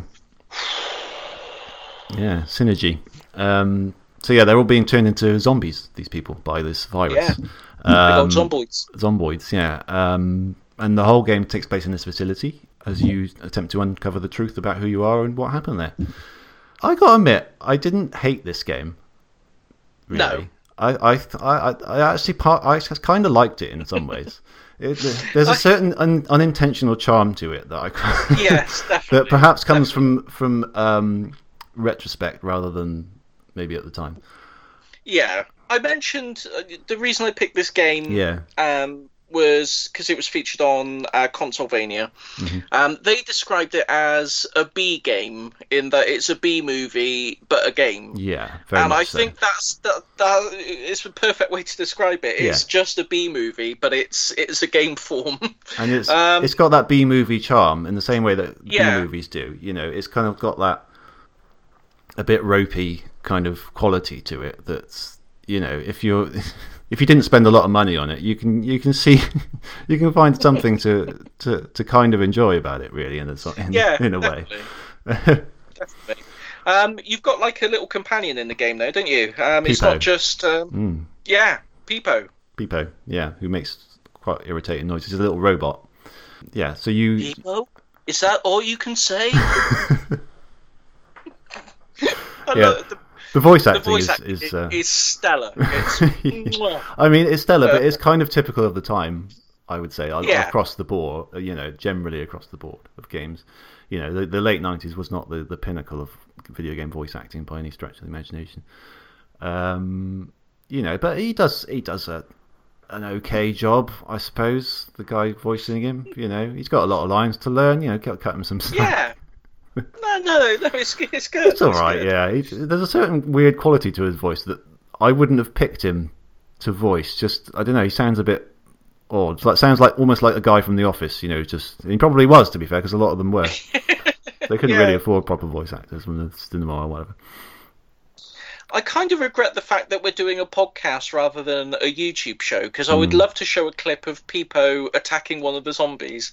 Um, for my money, it's one of the best scenes in all of video games. It's just fantastic. Do you know what? I can't even remember that. I may not have seen it. Do you have to be? Oh, you have to be the zombie when you attack him? Do you? Sorry, No, you have no, to be no, the be people when you attack the zombie. No, no, it's it's, it's like a little cutscene bit. Um, Oh, okay. And he, uh, he's got like his little grabby claw. Yeah. He, he basically looks like a Henry vacuum with um Yeah. with like a claw on top. yeah. Um, and he just sort of grabs the zombie around the neck with his claw, and he's just sort of wobbling about, and it's oh, it's great. I love it. Oh, okay, yeah. The, the the the premise of the game is is just wandering around trying to figure out who you are. Um, you can the, the controls it's, it's good old tank controls, which are you know pretty frustrating. There's three different camera angles you can do, but they all have their limitations. I found. You know, you can do a first person one, but you don't really get the full view. You can do one that's just behind him, but it usually gets stuck. And then if you just leave the other one, that sort of it sets the camera angles up for you, which can be quite disorientating when you move around and you suddenly change to a new angle. the controls are a little bit quirky as well. They're not just the normal tank controls, Mm. uh, in the sense that um, if you examine an object standing up, you'll get a different result than if you examine the object crouching. Yes. And in the first area, um, it kind of just drops you into it, and you you know, you start playing it and you think it's kind of um, standard Resident Evil type thing where you can walk up to an object, examine it, and you'll get a line of text saying what it is and whether you can interact with it. Yeah. And you do that for a while, and you realise that you've examined everything Yes, and yes. nothing's happening, and you're not progressing at all. And then you realise if you examine the same object but you're crouching, Yeah. you'll discover something completely different. I And know. The, only game that I know that's ever done that. yeah. I was going to say I'm not. I'm not. I, this is actually my first survival horror because I'm not big into horror, so I've always kind of Mm. avoided them. Um, and this one isn't scary at all, by the way. the only bit that comes even close to being a bit of a jump scare is when the zombie falls out of the elevator. That sort of pre-rendered Yeah. cutscene. And uh, if you happen to be drinking some tea at a time, you might have a bit of a spook. But other than that, I think you'll be fine. Um, but yeah, so I didn't know a lot of the conventions for the for the genre, to be honest. So yeah, that that that whole thing threw me. And actually, it's the only there is a there is a save system in this, which is actually quite liberating for the time, in that you can save literally anywhere, Yeah. but you have to find it. You have to earn it. Did you find the saving system? The Yeah. dictaphone, yeah. You have to do what you just described. You have to. I think you open a, a little um, suitcase or something, and if you if you just as you say, if you press press X on it while standing up, you'll get something. But if you if you um, crouch down, you'll get the the dictaphone, which allows you to save, which is so easily missed. You know, I can see people probably rage quitting this because they'll get they'll keep dying and then not not figuring out that they they, they Not figuring out they can yeah, save they it. Save. yeah, I know. It's um, it's nuts. I only I, I only found out just by looking on YouTube. I think. Um, Yeah. it's it's bizarre choice that because you die, you will die a lot in this game, completely unexpectedly most of the time. Like there's a there's a scene where um, he goes into a room and he finds um, a statue being suspended um, by this anti gravity system, and if you're standing on the wrong side of it when you remove when you press X on the anti gravity thing to remove it, the statue will just fall on you and kill you straight away. Did you see that? Yeah. Something so innocent just suddenly just kill, and he has the most horrific scream when he dies as well. Goes, it's so loud and like I terrifying, know. and you can easily drop through like gaps in the floor because the jumping mechanic is just so awkward. I was going to say there's actual platforming sections There is as well, which are just but- dreadful. But it's sort of shoehorned into this into this survival horror mechanic, but it just it just works really badly, you know, because it's so difficult to judge the gap sometimes, and you've got to do it right on the edge sometimes, and there's- some really difficult Yeah. jumps to make. You know, I can see. I mean, I emulated it. I was just saving a loading state, but you know, the fact that you have when you're playing this properly, you'd have to save and reload properly all the Yeah. time. It was just I would say, in its defence, I think Yeah. it's it's a very early example of um, survival horror. I think Yeah. Resident Evil came first. The original Resident Evil um, was first to market, but like you, you were talking about the conventions, I think a lot of the conventions of the genre hadn't really been set yet. So they didn't really have a lot to work on yeah, you know, in terms of this is how we make horror games, this is what people expect from a horror game. So, you know, I think a lot of it was just experimentation on their part and finding their feet in this genre that wasn't really that well established yet. So, yeah, that's a very fair um, point. a lot yeah. of it, a lot of it can be put down to that, I think. Mm. But um, I mean, it was a time for, for experimentation like that. You know, the Yeah. '97 is bang on, sort of when these 3D games, sort of the start of these genres that you know were that were only develop as a result of going into 3D, and you know, moving around in 3D itself. You know, there was a lot of kind of hurdles to to to jump over, and lo- loads of different companies did things completely differently and some of them worked, some of them didn't. And you know, it's just it's just one of those things. It's an awkward growing up time for gaming that era. yeah, definitely. so there's a lot of other. I mean, this is this isn't just an exception of otherwise good games across the board. You know, there are a lot of games like this that just you know tried to do something and you know were bettered significantly later on, but it doesn't. You know, they had a good stab at it. It's difficult. It goes again. It goes back again to what I was saying a bit earlier about the the Xbox. Uh, Mm. in that there's no, there doesn't seem to be much in the way of sort of random, low budget, weird experimental games. Mhm. Um, this is the kind of game I'm talking about in a way. It's Yeah. not a big AAA game. It's not just a, a couple of guys in a bedroom. There's a team of people behind it. It's kind of this sort of middle of the road, mid budget game Yeah. and it might not be the best game you've ever played, but it's got it's got heart and it's got some good ideas behind it. Hmm. Yeah. Yeah. Um, and that's a, that's the kind of games I really I really like that kind of thing. Um, I'd, I'd love to see more of that. Really. Hmm. Yeah, I mean, I was intrigued by the game as a whole to the point where, possibly just because we had such a, a big gap between our last episode, I, I got right the way to nearly completing this game. I got literally to the the last boss, and I just found it. I just had enough by that point. But yeah, it, it, it, it, I wanted to see what happened, and I wanted to see how much it would vary. Um, Mm. You know, and sure enough, towards the end of the game, there is a whole mini game that they don't reuse the mechanic for. For, for where it's almost like an auto running thing where you're on this jet bike and you've got to jump over these, um, you know, stalagmites and stalactites in this cave area.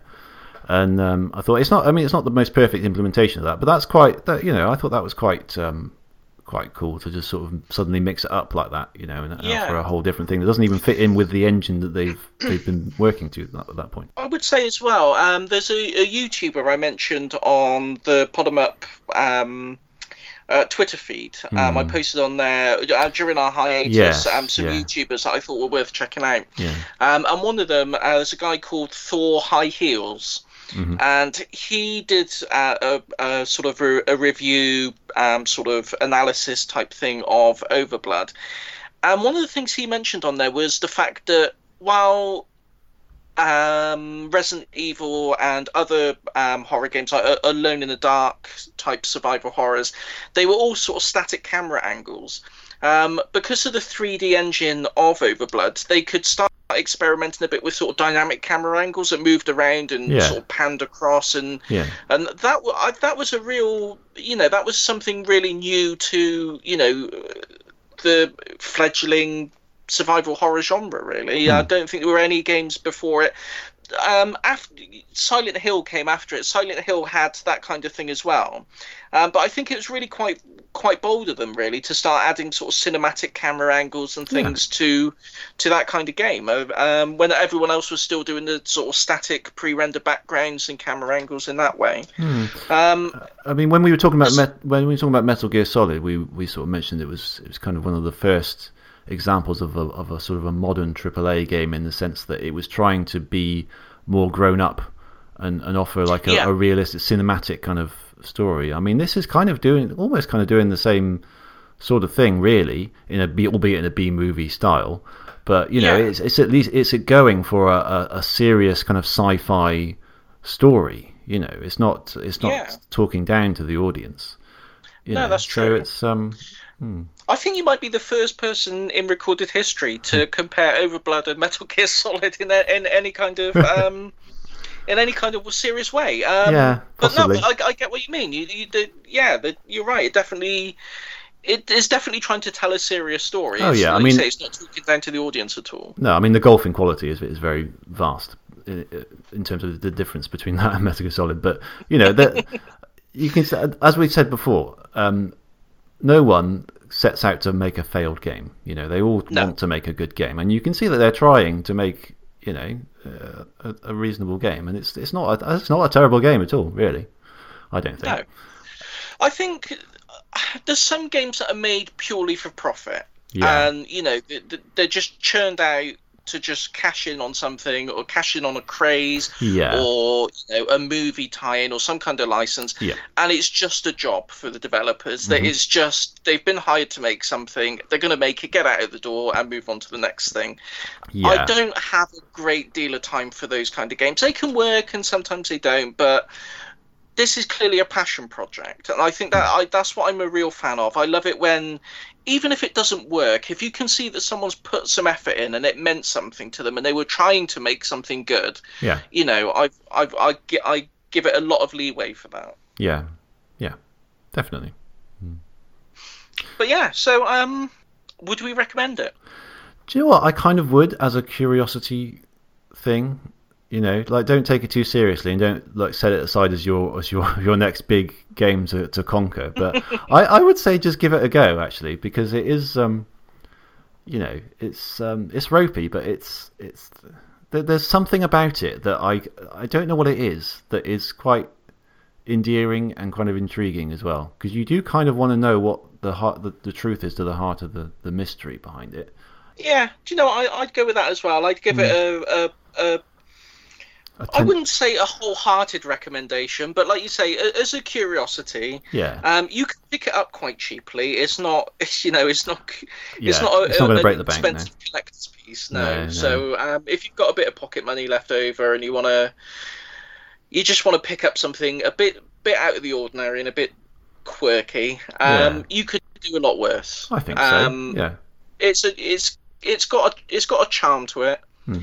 and it's got Peepo. He does have Peepo. He gets very uh, attached to that Peepo, doesn't he? Oh, he does. He's his he only does. I friend, really. to. Yeah. I, I, there's no spoilers, but there's No. a, a very emotional scene. There is. Um, there is an there's emotional a, scene. There's a very emotional scene. Brings the the strongest of of people to tears. it Um, does, yeah. But Yeah. you'll have to you'll have to experience that for yourself. Pick it Yeah. up, Overblood, PS1. Yeah, there's a sequel as well, isn't there? There is a sequel, yes. I don't know anything about it. Do, do you? um, I haven't played it. Actually, Um, I do know. it I, I, I do know it takes it's uh, takes place in a completely different place with, a, I think, completely different characters. I think I, I believe so. Yeah. Yeah. but I, I guess the um, same sort of thing. Um, I've there's a you can watch the intro for it on YouTube, uh, which is uh, it's it's Overblood two. Um, it's very strange. It's very, um, I'd like to play it. So maybe if we do another, maybe we'll. It might be one of my one of my picks for the the next pod 'em up year. We'll we'll pick it up and, and see Okay. what it's got to offer. Yeah, fair enough. Okay, cool. Um, so yeah, that's um, that's that. We've got our Pod'em Up Awards next. Yeah, coming next. the second annual The up awards. Yeah, exactly. For our second year, um, we're going to be looking back at our. We've got nine games that we've covered, not including these two. I don't. I didn't bother including these two. I don't think they're going to. Unless you want to, you can. You can if you want to. There's nothing stopping you. I, I thought perhaps we should stick to the, the, the nine. Um, so, should we take a quick break and then come back? Uh, let me get my notes together so I can. This time, I'm going to be prepared to note down the votes as we give them because I wasn't at all last time, was I? Um, okay. yeah. So, uh, give us uh, a couple of minutes and we'll be right back.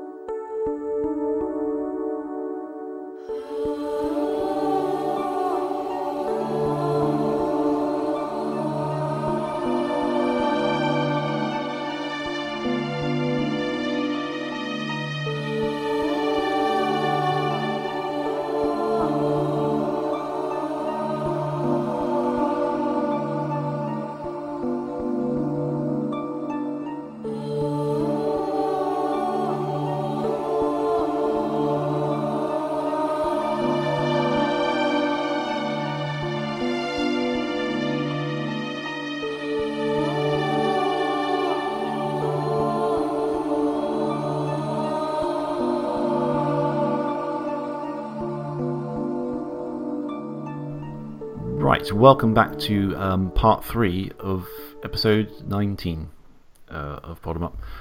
In case you were, were confused so far, what you're listening to. Um, yeah, Bottom Up Awards, number two Yeah. of 2019. We had some lovely entries in the past year. They include uh, Tembo the Badass Elephant, ToeJam and Earl Back in the Groove, uh, Herzog Zwei, uh, Super Mario Land 2, Undertale, Sin and Punishment, Successor of the Skies, uh, Drill Dozer, Metal Gear Solid, and Driver San Francisco. Um, Yeah. so yeah, those were the games we played. Um, and now what we're going to do is uh, I've got a list of awards that we're going to give out, and we're each uh, Tibbs and I are each going to pick uh, a, a- an individual winner, our individual winner for those awards. Um, we're going to tally them all up. We've got some favourite awards at the end. They'll get two points each. Um, and then we've also got the listener award, which we put out on Twitter as well. So that's worth two points as well. So at the end of the t- at the end of the thing, we're going to have uh, loads of points added up, and one of them hopefully will have uh, more points than any other and be crowned the winner of the 2019 Bottom Up Awards. And it's going to be a bit unpredictable now because I mean the smart money was on Overblood, um, but now we've I've just excluded thrown- those two. You know, now we've excluded those two from the list. Yeah, it's anyone's it's game. you know it's anyone's game. True, True, yeah, true, yeah. I've, I've thrown a spanner in the works. Yeah. Yes. Right, so let's get on, shall we? So the first, Yeah, let's do it. the first award um, is the graphics award. This is um, obviously for visual stuff, but it's relative to the console that it's on. So obviously, a game for the PS4 is going to look technically look better than a game for the Game Boy, but you know, relative to the console that it's on, which game impressed you the most? Tibbs. Okay. Um, I was split between two here. Um, Okay. My initial choice was going to be Metal Gear Solid, Hmm. um, but after thought, uh, in terms of relative to the console it appears on, um, I'm going to give it to Sin and Punishment, Successor of the Skies. Yeah, that's exactly what I'm going to give it to as well. Yeah. Um, it's just a really fantastic looking game for for the Wii. It really, Yeah. it's one of the games that really pushes what the Wii can do. So um, yeah, I think, yeah, yeah, Mm. The, a, the, a, a solid win. the thing about it is, it not only looks good, but it runs really smoothly as well. I think it's about 60 FPS. Must Yeah. be. So, it, yeah, it blew me away. It really did. You know, the the, the environment's so sort of vibrant. You know, the, the there's loads of stuff going on. You know, loads of effects, loads of enemies. I don't know how they do it really. They work magic on that. Um, But that is Treasure. They they're known for that, aren't they? So, like, pu- really pushing a console. uh, They've got a history of pushing consoles, haven't they? Yeah, definitely. Yeah, yeah. So uh, I got an honourable mention of uh, Tembo the Badass Elephant as well, just because I like the art style to it. It's got a nice art style. Yeah, Mm, yeah, yeah. yeah. Um, and obviously yours honourable mention was uh, Metal Gear Solid there, which, which also looked really good for the PlayStation. I was going to say, as I well. think very it, uh, atmospheric. it did it cheated a little bit in some respects. Hmm. Um, like the the first level has this really cool. Um, where the puddles have a reflection of the ceiling and stuff above it, and it's got all these little graphical effects and footprints in the snow and stuff. But it all seems to be concentrated at the beginning bit of the game. Yeah, um, and then it's not really used much after that. So Yeah. it's just kind of these little ch- cheats in the sense that to make you wow you at the beginning Yeah. and then hope you forget about it as the game goes on. uh, it But, worked, um, worked on me to be fair. I didn't. Yeah, yeah, Yeah. So th- there's nothing Yeah. wrong with that. Yeah.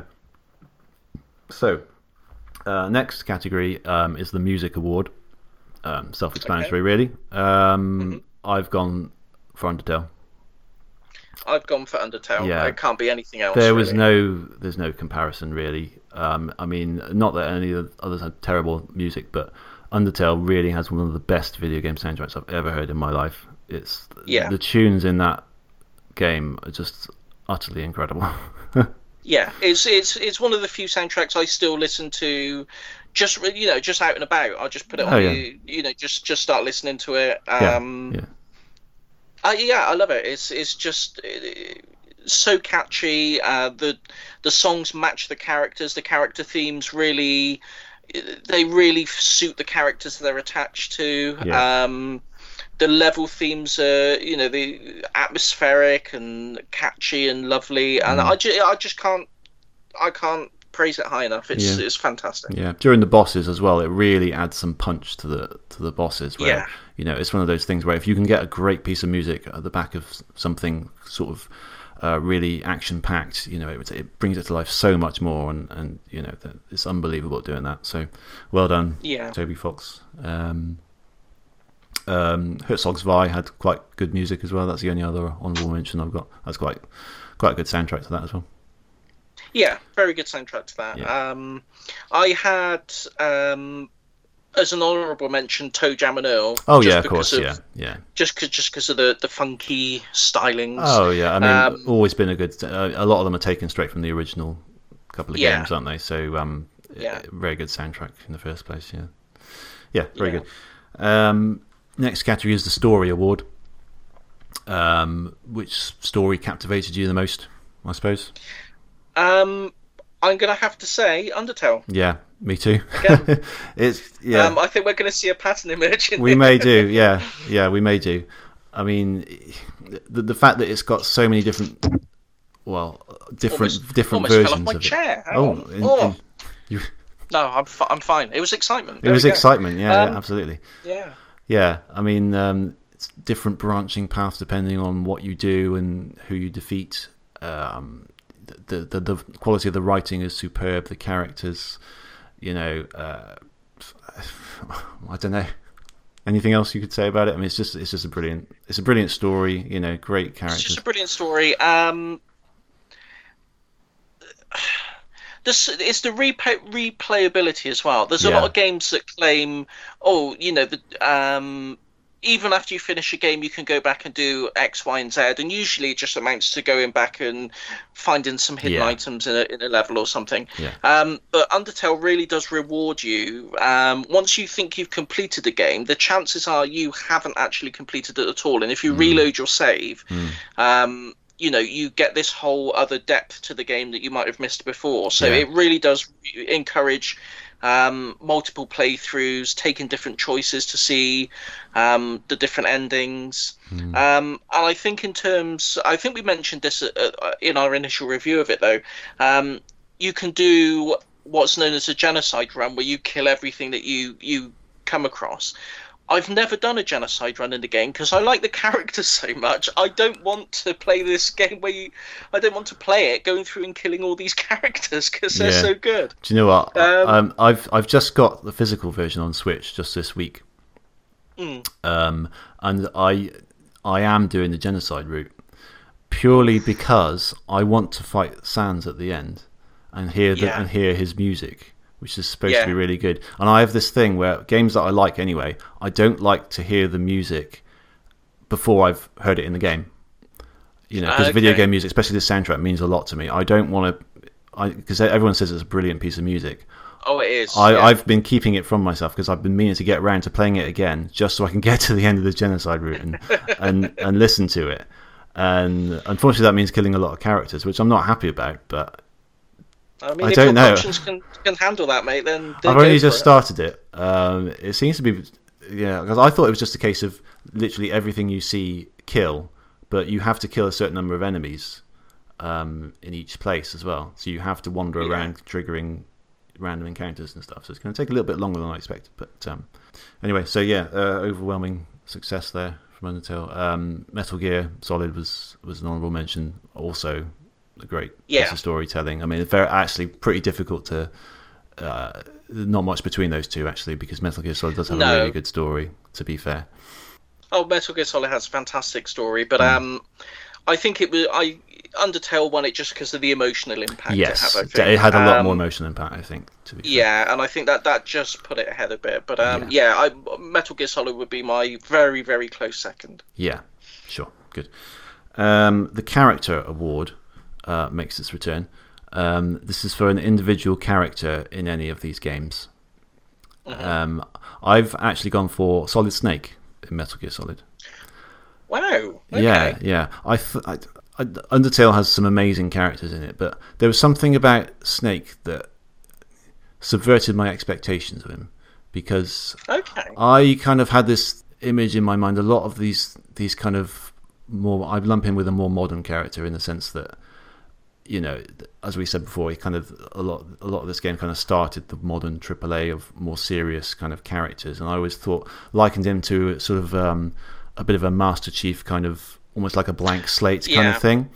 But to discover he's actually got sort of a past and kind of he is a hard kind of guy, but he do, you can see some emotions sort of cracking through there, and he kind of people mean stuff to him, and I thought that was interesting to see. I think possibly because only because of my expectations of it, but he surprised me of how how interesting a character he is actually. So Yeah. that's the reason he got that award, and he's also got a very surprisingly normal first name, which made me smile at the end of the game. Yeah. yeah, so That's I've gone. a choice. Yeah, Uh, not what I expected, but yeah. no, no, I, I wanted to go for something a bit different because I, I, I don't know, I, I, it's not to do a disservice to Undertale because it's got some amazing characters. Um, Papyrus is is my honorable mention because he's he's just a hilarious character. But um, I don't know, I just wanted to, I, uh, I don't know, I felt like that deserved to be honoured. I think Yeah. so. Um, how about you? Um, I'm going to go with a character from Undertale. Mm-hmm. Um, I'm going to go with Sans. Okay, yeah, Um, Absolutely. I think it's because of the. Like I say, I haven't played the genocide run um, in Undertale, but I have seen um, videos and playthroughs of it, and Okay. I've seen um, you know the the final battle with Sans, yeah, and it's the fact that he's a much deeper character than he than he appears to be at the beginning. okay, Um, when you first meet him, it's clear that he knows more about what's going on than he than he's letting on. yeah, Um, but when the story unfolds and you see it from all the different angles, uh, he's got so much more to do with things than than that you initially realize. And he's just a, he's just a, a funny, likable character, but he's also so integral to everything. Um, I think yeah, he's just a, just a, a- great just a great character. Hmm. Um, It's also the dynamic between him and his brother Papyrus as well. That I yeah, They're- they're- it's, Papyrus a, definitely. it's a proper like child brother relationship where one of them takes things Yeah. very seriously and the other one just is just you know taken taking the piss out of the other one. You know, it's just yeah, it's just really funny to see, and the writing again Yeah. is hilarious. I can say that the writing is just so the, all the characters are so well written in it. But Mm. um, yeah, yeah, Sans is a standout for me. So um, yeah, a- another another vote for Undertale for me. So Sans gets that one. Yeah, not surprising, not surprising at all. So the the level design award, this is, this could be an interesting one. So um, I mean, it's kind of broad. Into it depends how you interpret level design, I suppose. But I mean, it's just the sort of the design of the gameplay, perhaps let's call it. You know, I um, Yeah. uh, and kind of the I don't know the intricacies of of each level. Um, Mm. yeah, I've um, gone for Drill Dozer on this one. Okay. I thought it had some really interesting level ideas, some interesting level layouts, kind of non-linear in terms of you'd go in one area and you couldn't get through, so you'd have to go back and do another. I mean, it's nothing groundbreaking, but I, I liked it. I think I liked, you know, how they sort of paced the levels, um, and the, you know the fact that they went on for so long as well is quite an achievement in Yeah. itself. Really, it's just the longest levels I've ever seen in my life. Yeah, they're very Um, long levels, especially they- for handheld. Yeah, but they kept you interested. They didn't get samey. They kept introducing new things, and you kind of wanted to keep going, really.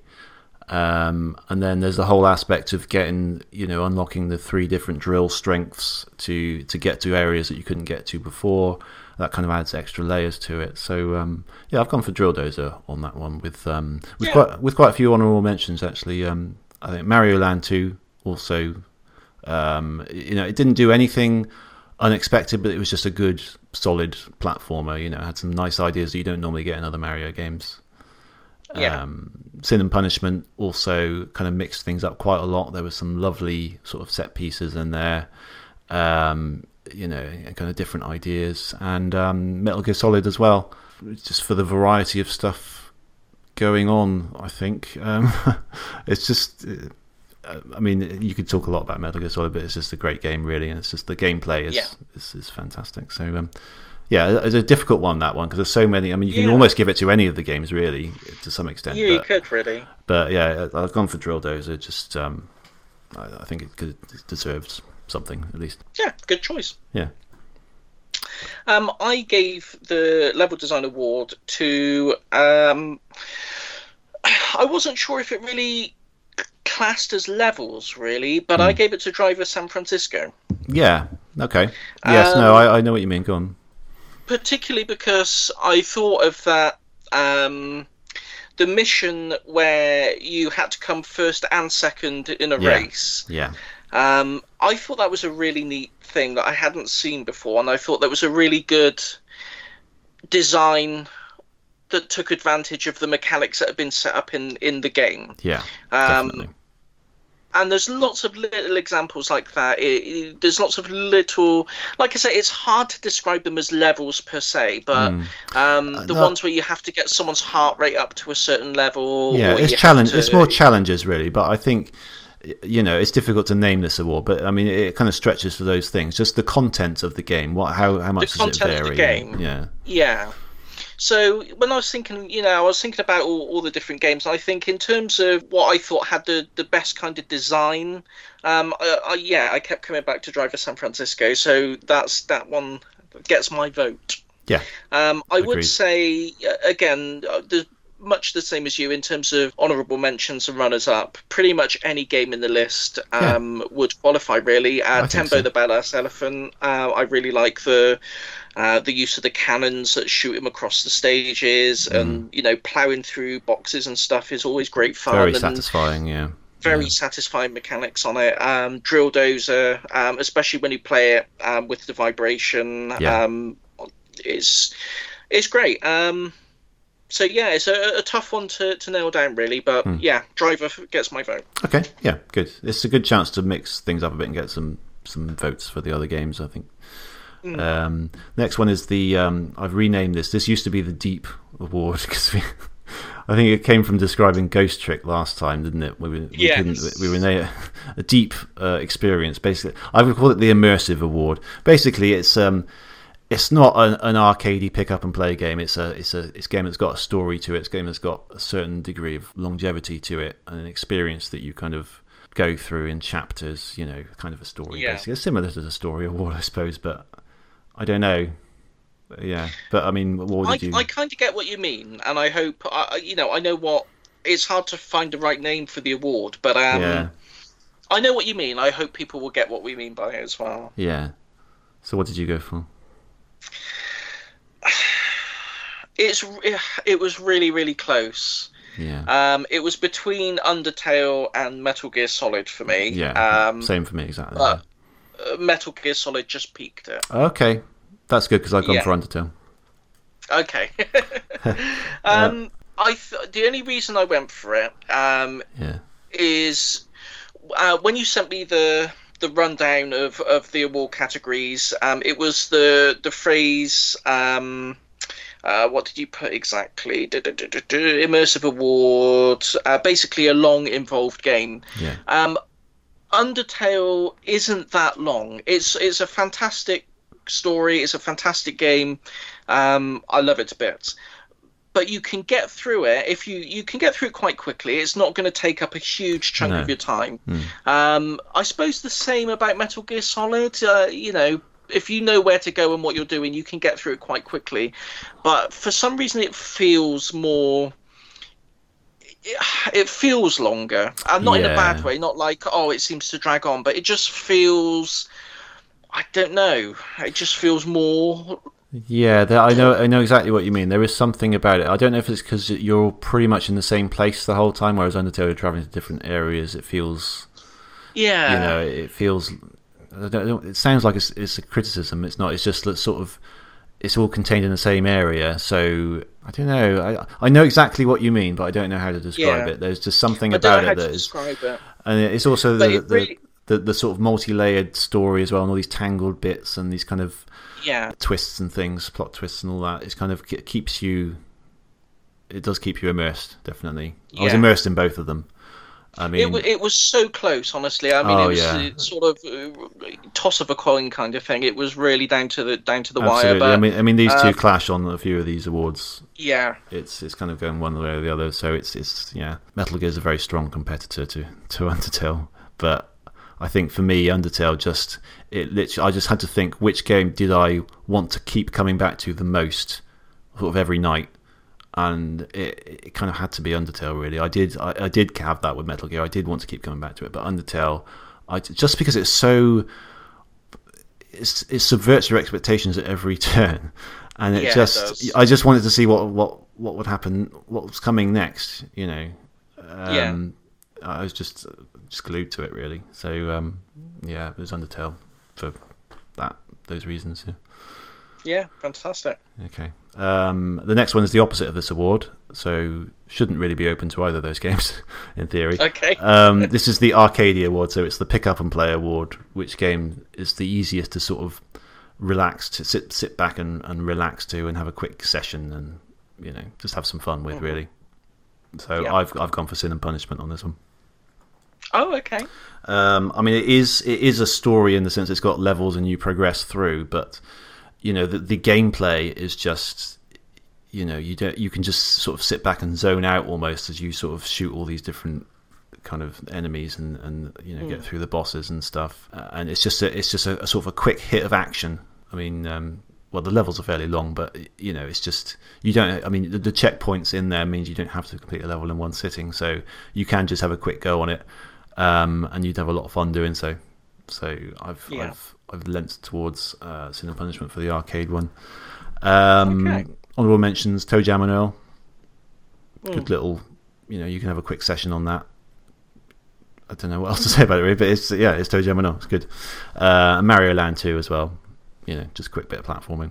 Yeah, um, Mario Land Two was my pick. Okay, cool. It's just, like you say, it's just great to pick up and play. Hmm. Um, it's just perfect, really. For you know, you just want to play something quickly. You don't want to get too involved. No big storylines to keep track of. No, Yeah. you know, nothing too complex, but enough challenge to you know, you're not just going to get bored playing it. You're not just going over the same thing over and over again. You know, there's plenty of challenge there to put to keep you on the edge of your skills.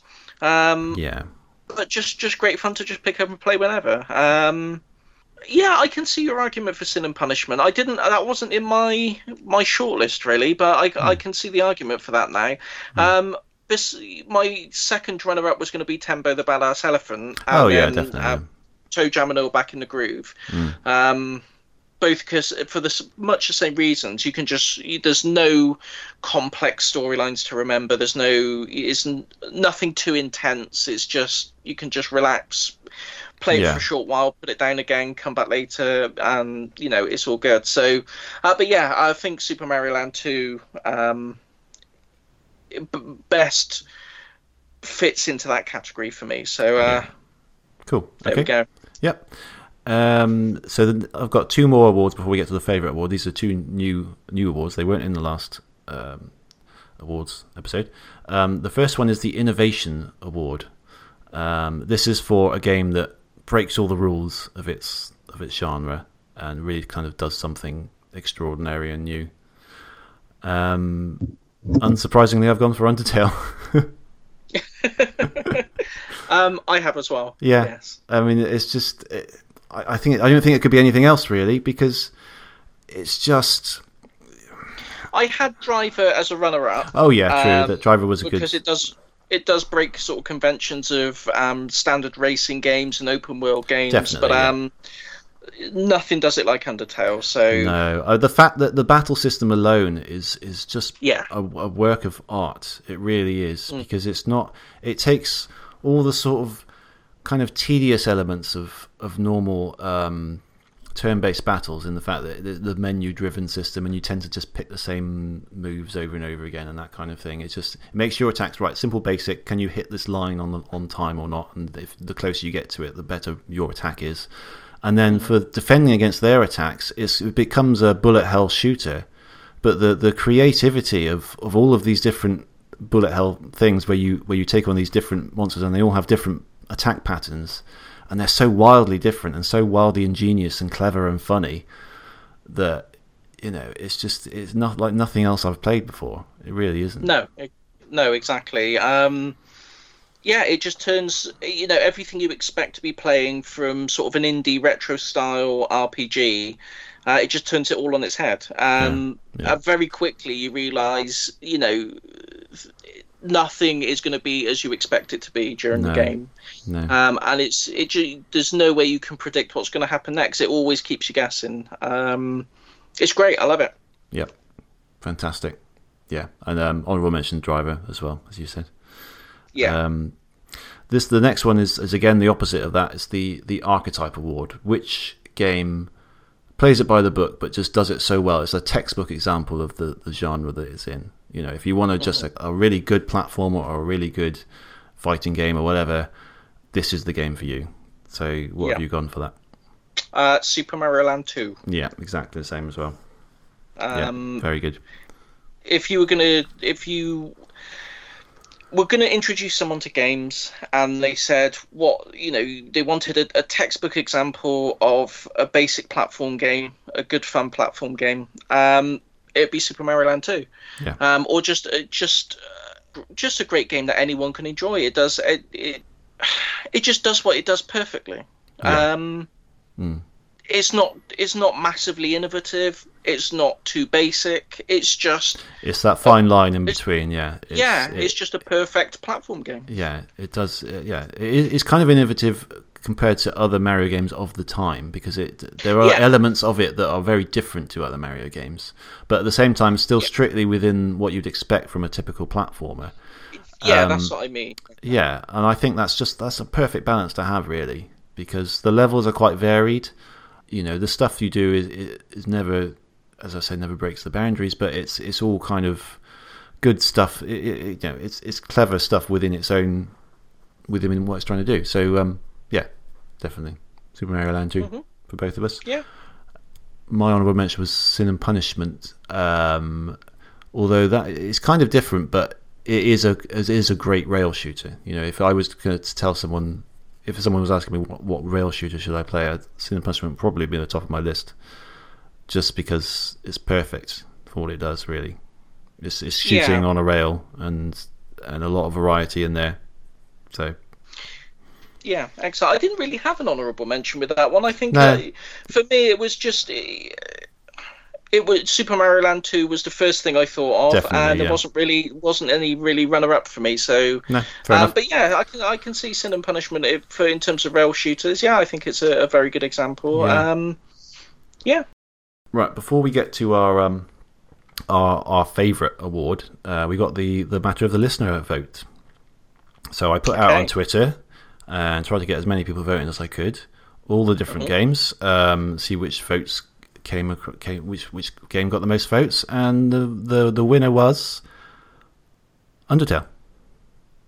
really Yeah. excellent. Yeah, Undertale. Not by much, but it's one of those Yeah. ones that could go either way because you could get a random fan of a certain game sort of retweeting it, and then if they've got loads of followers, could have got loads of tweets, and it could have just been a completely random one off Yeah. the you know uh, a wild card kind of thing. But no, it turned out to be Undertale. So um, Oh, brilliant. yeah, even more Good points choice. for Undertale. Um, and yeah, so our favourites. Um, would you like to go first, or shall I?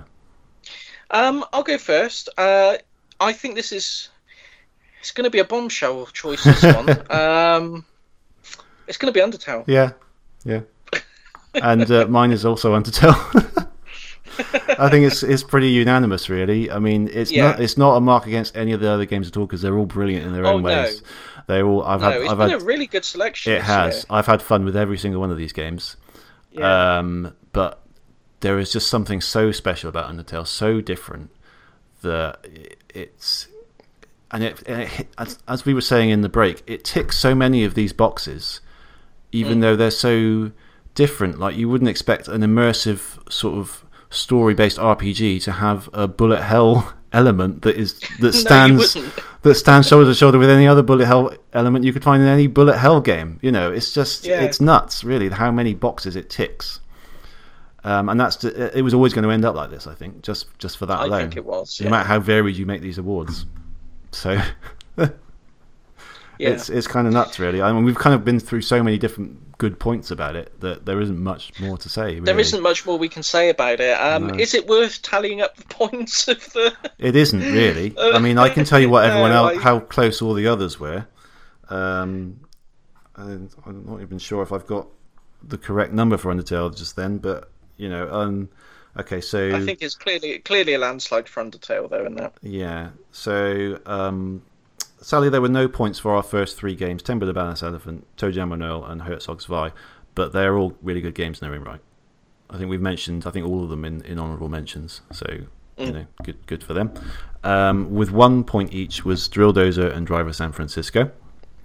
Um, uh, two points for Metal Gear Solid, actually, um, which is surprising because there's two games above that, Sin and Punishment and Mario Land 2, and I thought, I think because uh, Metal Gear Solid clashed with Undertale so often Yeah. on the same kind of categories, and Undertale just came out on top for most of them.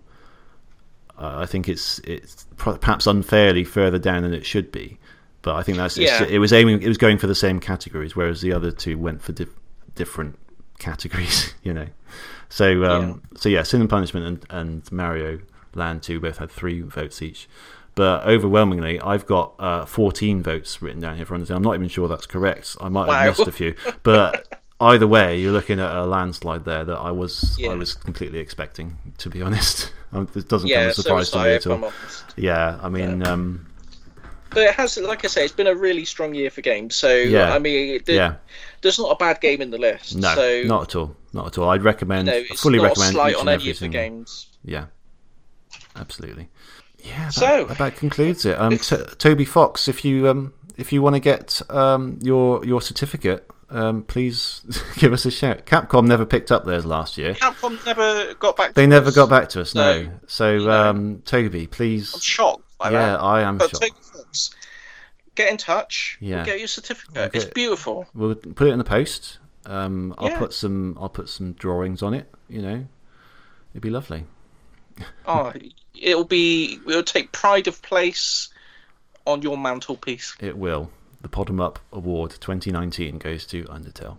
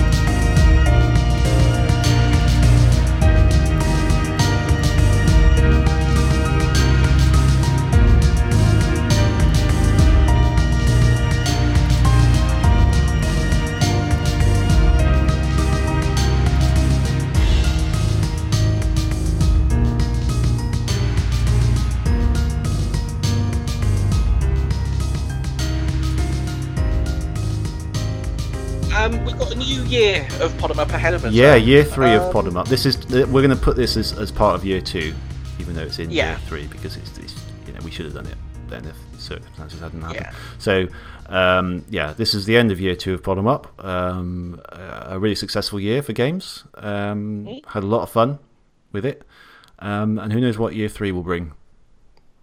Well, I know. I tell you what, I know what year three will bring. For the start with, Yeah, do tell. Jet Set Radio. Oh. Straight in there. Yeah, this is a game I have tried to play three times before and never really Hmm. got on with it. But I okay. but I didn't re- I never really gave it enough time to gel, I think. Because I love Sega, I love the Dreamcast. This is a poster child for the Dreamcast. So Yeah. and it's a game I should like because it's look it just looks so fun. It looks really cool. Um, and it's a game I really want to sit down and give a proper try to. So this is my chance. And if I don't like it after that, I'll probably never play it again. But I'm going to give it a go. I spent a long, long, long, long time playing this you? in 2003 to 2004. okay. I, I just spent hours and hours and hours and hours playing it. So uh, yeah, a, a very strong start. Okay, brilliant. So your opinion's decided already. Mine, Yeah, mine could go either way. Technically, you never know. Yeah. But um, I'm hoping I'm going to like it. There's something about the controls um, and not being able to pull off some of the quick time events. I want to call them, from what I remember, like the graffiti bits. Yeah, the, the graffiti bits. I yeah. struggled with it a bit, and I just got a bit frustrated. But I'm, I want, I really, really want to give it a proper try. So um, Are you going to be playing? Um, what format are you playing on? PC, Dreamcast? Um, I'll probably go for the Dreamcast original, albeit Yeah, emulated. Um, Yeah. But there's, I've got the PC version as well. I mean, I could try that a bit, but um, if you'd recommend Dreamcast, I'll go for that. Yeah, stick with the Dreamcast original. I think. Hmm. Um, just because that's the one I played and I liked it. Yeah. Um, I. I've got the PC one, but I haven't. I didn't really play that much into it. Um, Mm, I don't know how much it I got it differs. I've got it on 360 as well. I don't know if there's much difference in it, I- to be honest. But Yeah. yeah, the Dreamcast is is the way to go. I think for Okay. You get the the original experience that way, don't you? So yeah. you know. Okay. Um, I think that about sums it up then. Really. Yeah. I think that's all we needed to say. Um, yeah, a bit of a bumper episode. Managed to fit a lot in. Yeah. yeah. Thank you for sticking with us during uh, during our hiatus. Yeah. um, we really appreciate it. Thank you. Yeah, we do appreciate it. It means a lot. Um, it's been a a tough time for us for us both, but it's good to be back on the horse. Yeah, feels really good. course. Feels good to talk to you again, mate. Um, Yeah, you know, uh, and catch up with things a bit game wise and have a bit of a laugh.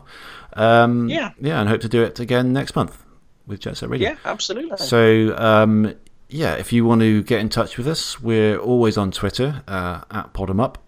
You can email us podemup at gmail.com or you can go to our little website podemup.net. And um, yeah, please tell your friends about us. You know, leave reviews and stuff wherever you you want to leave a review. Um, and tweet Toby Fox and let him know he won the Yeah, coveted do. Pod 'em Up Award. yeah, and tell him to pick up his certificate. Yeah. Okay, cool. Um, right. Uh, until next time, we shall say bye bye. Bye bye.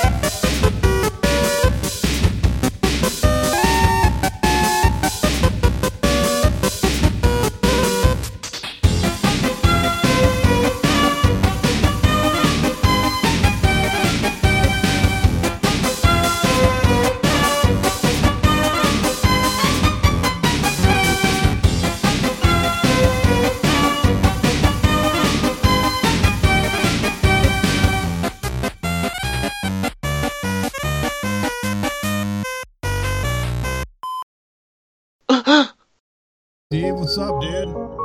Yeah, no, man. I, I'll go to a party with you, dude. Yeah, I'll just, uh, I'll just meet you there, okay?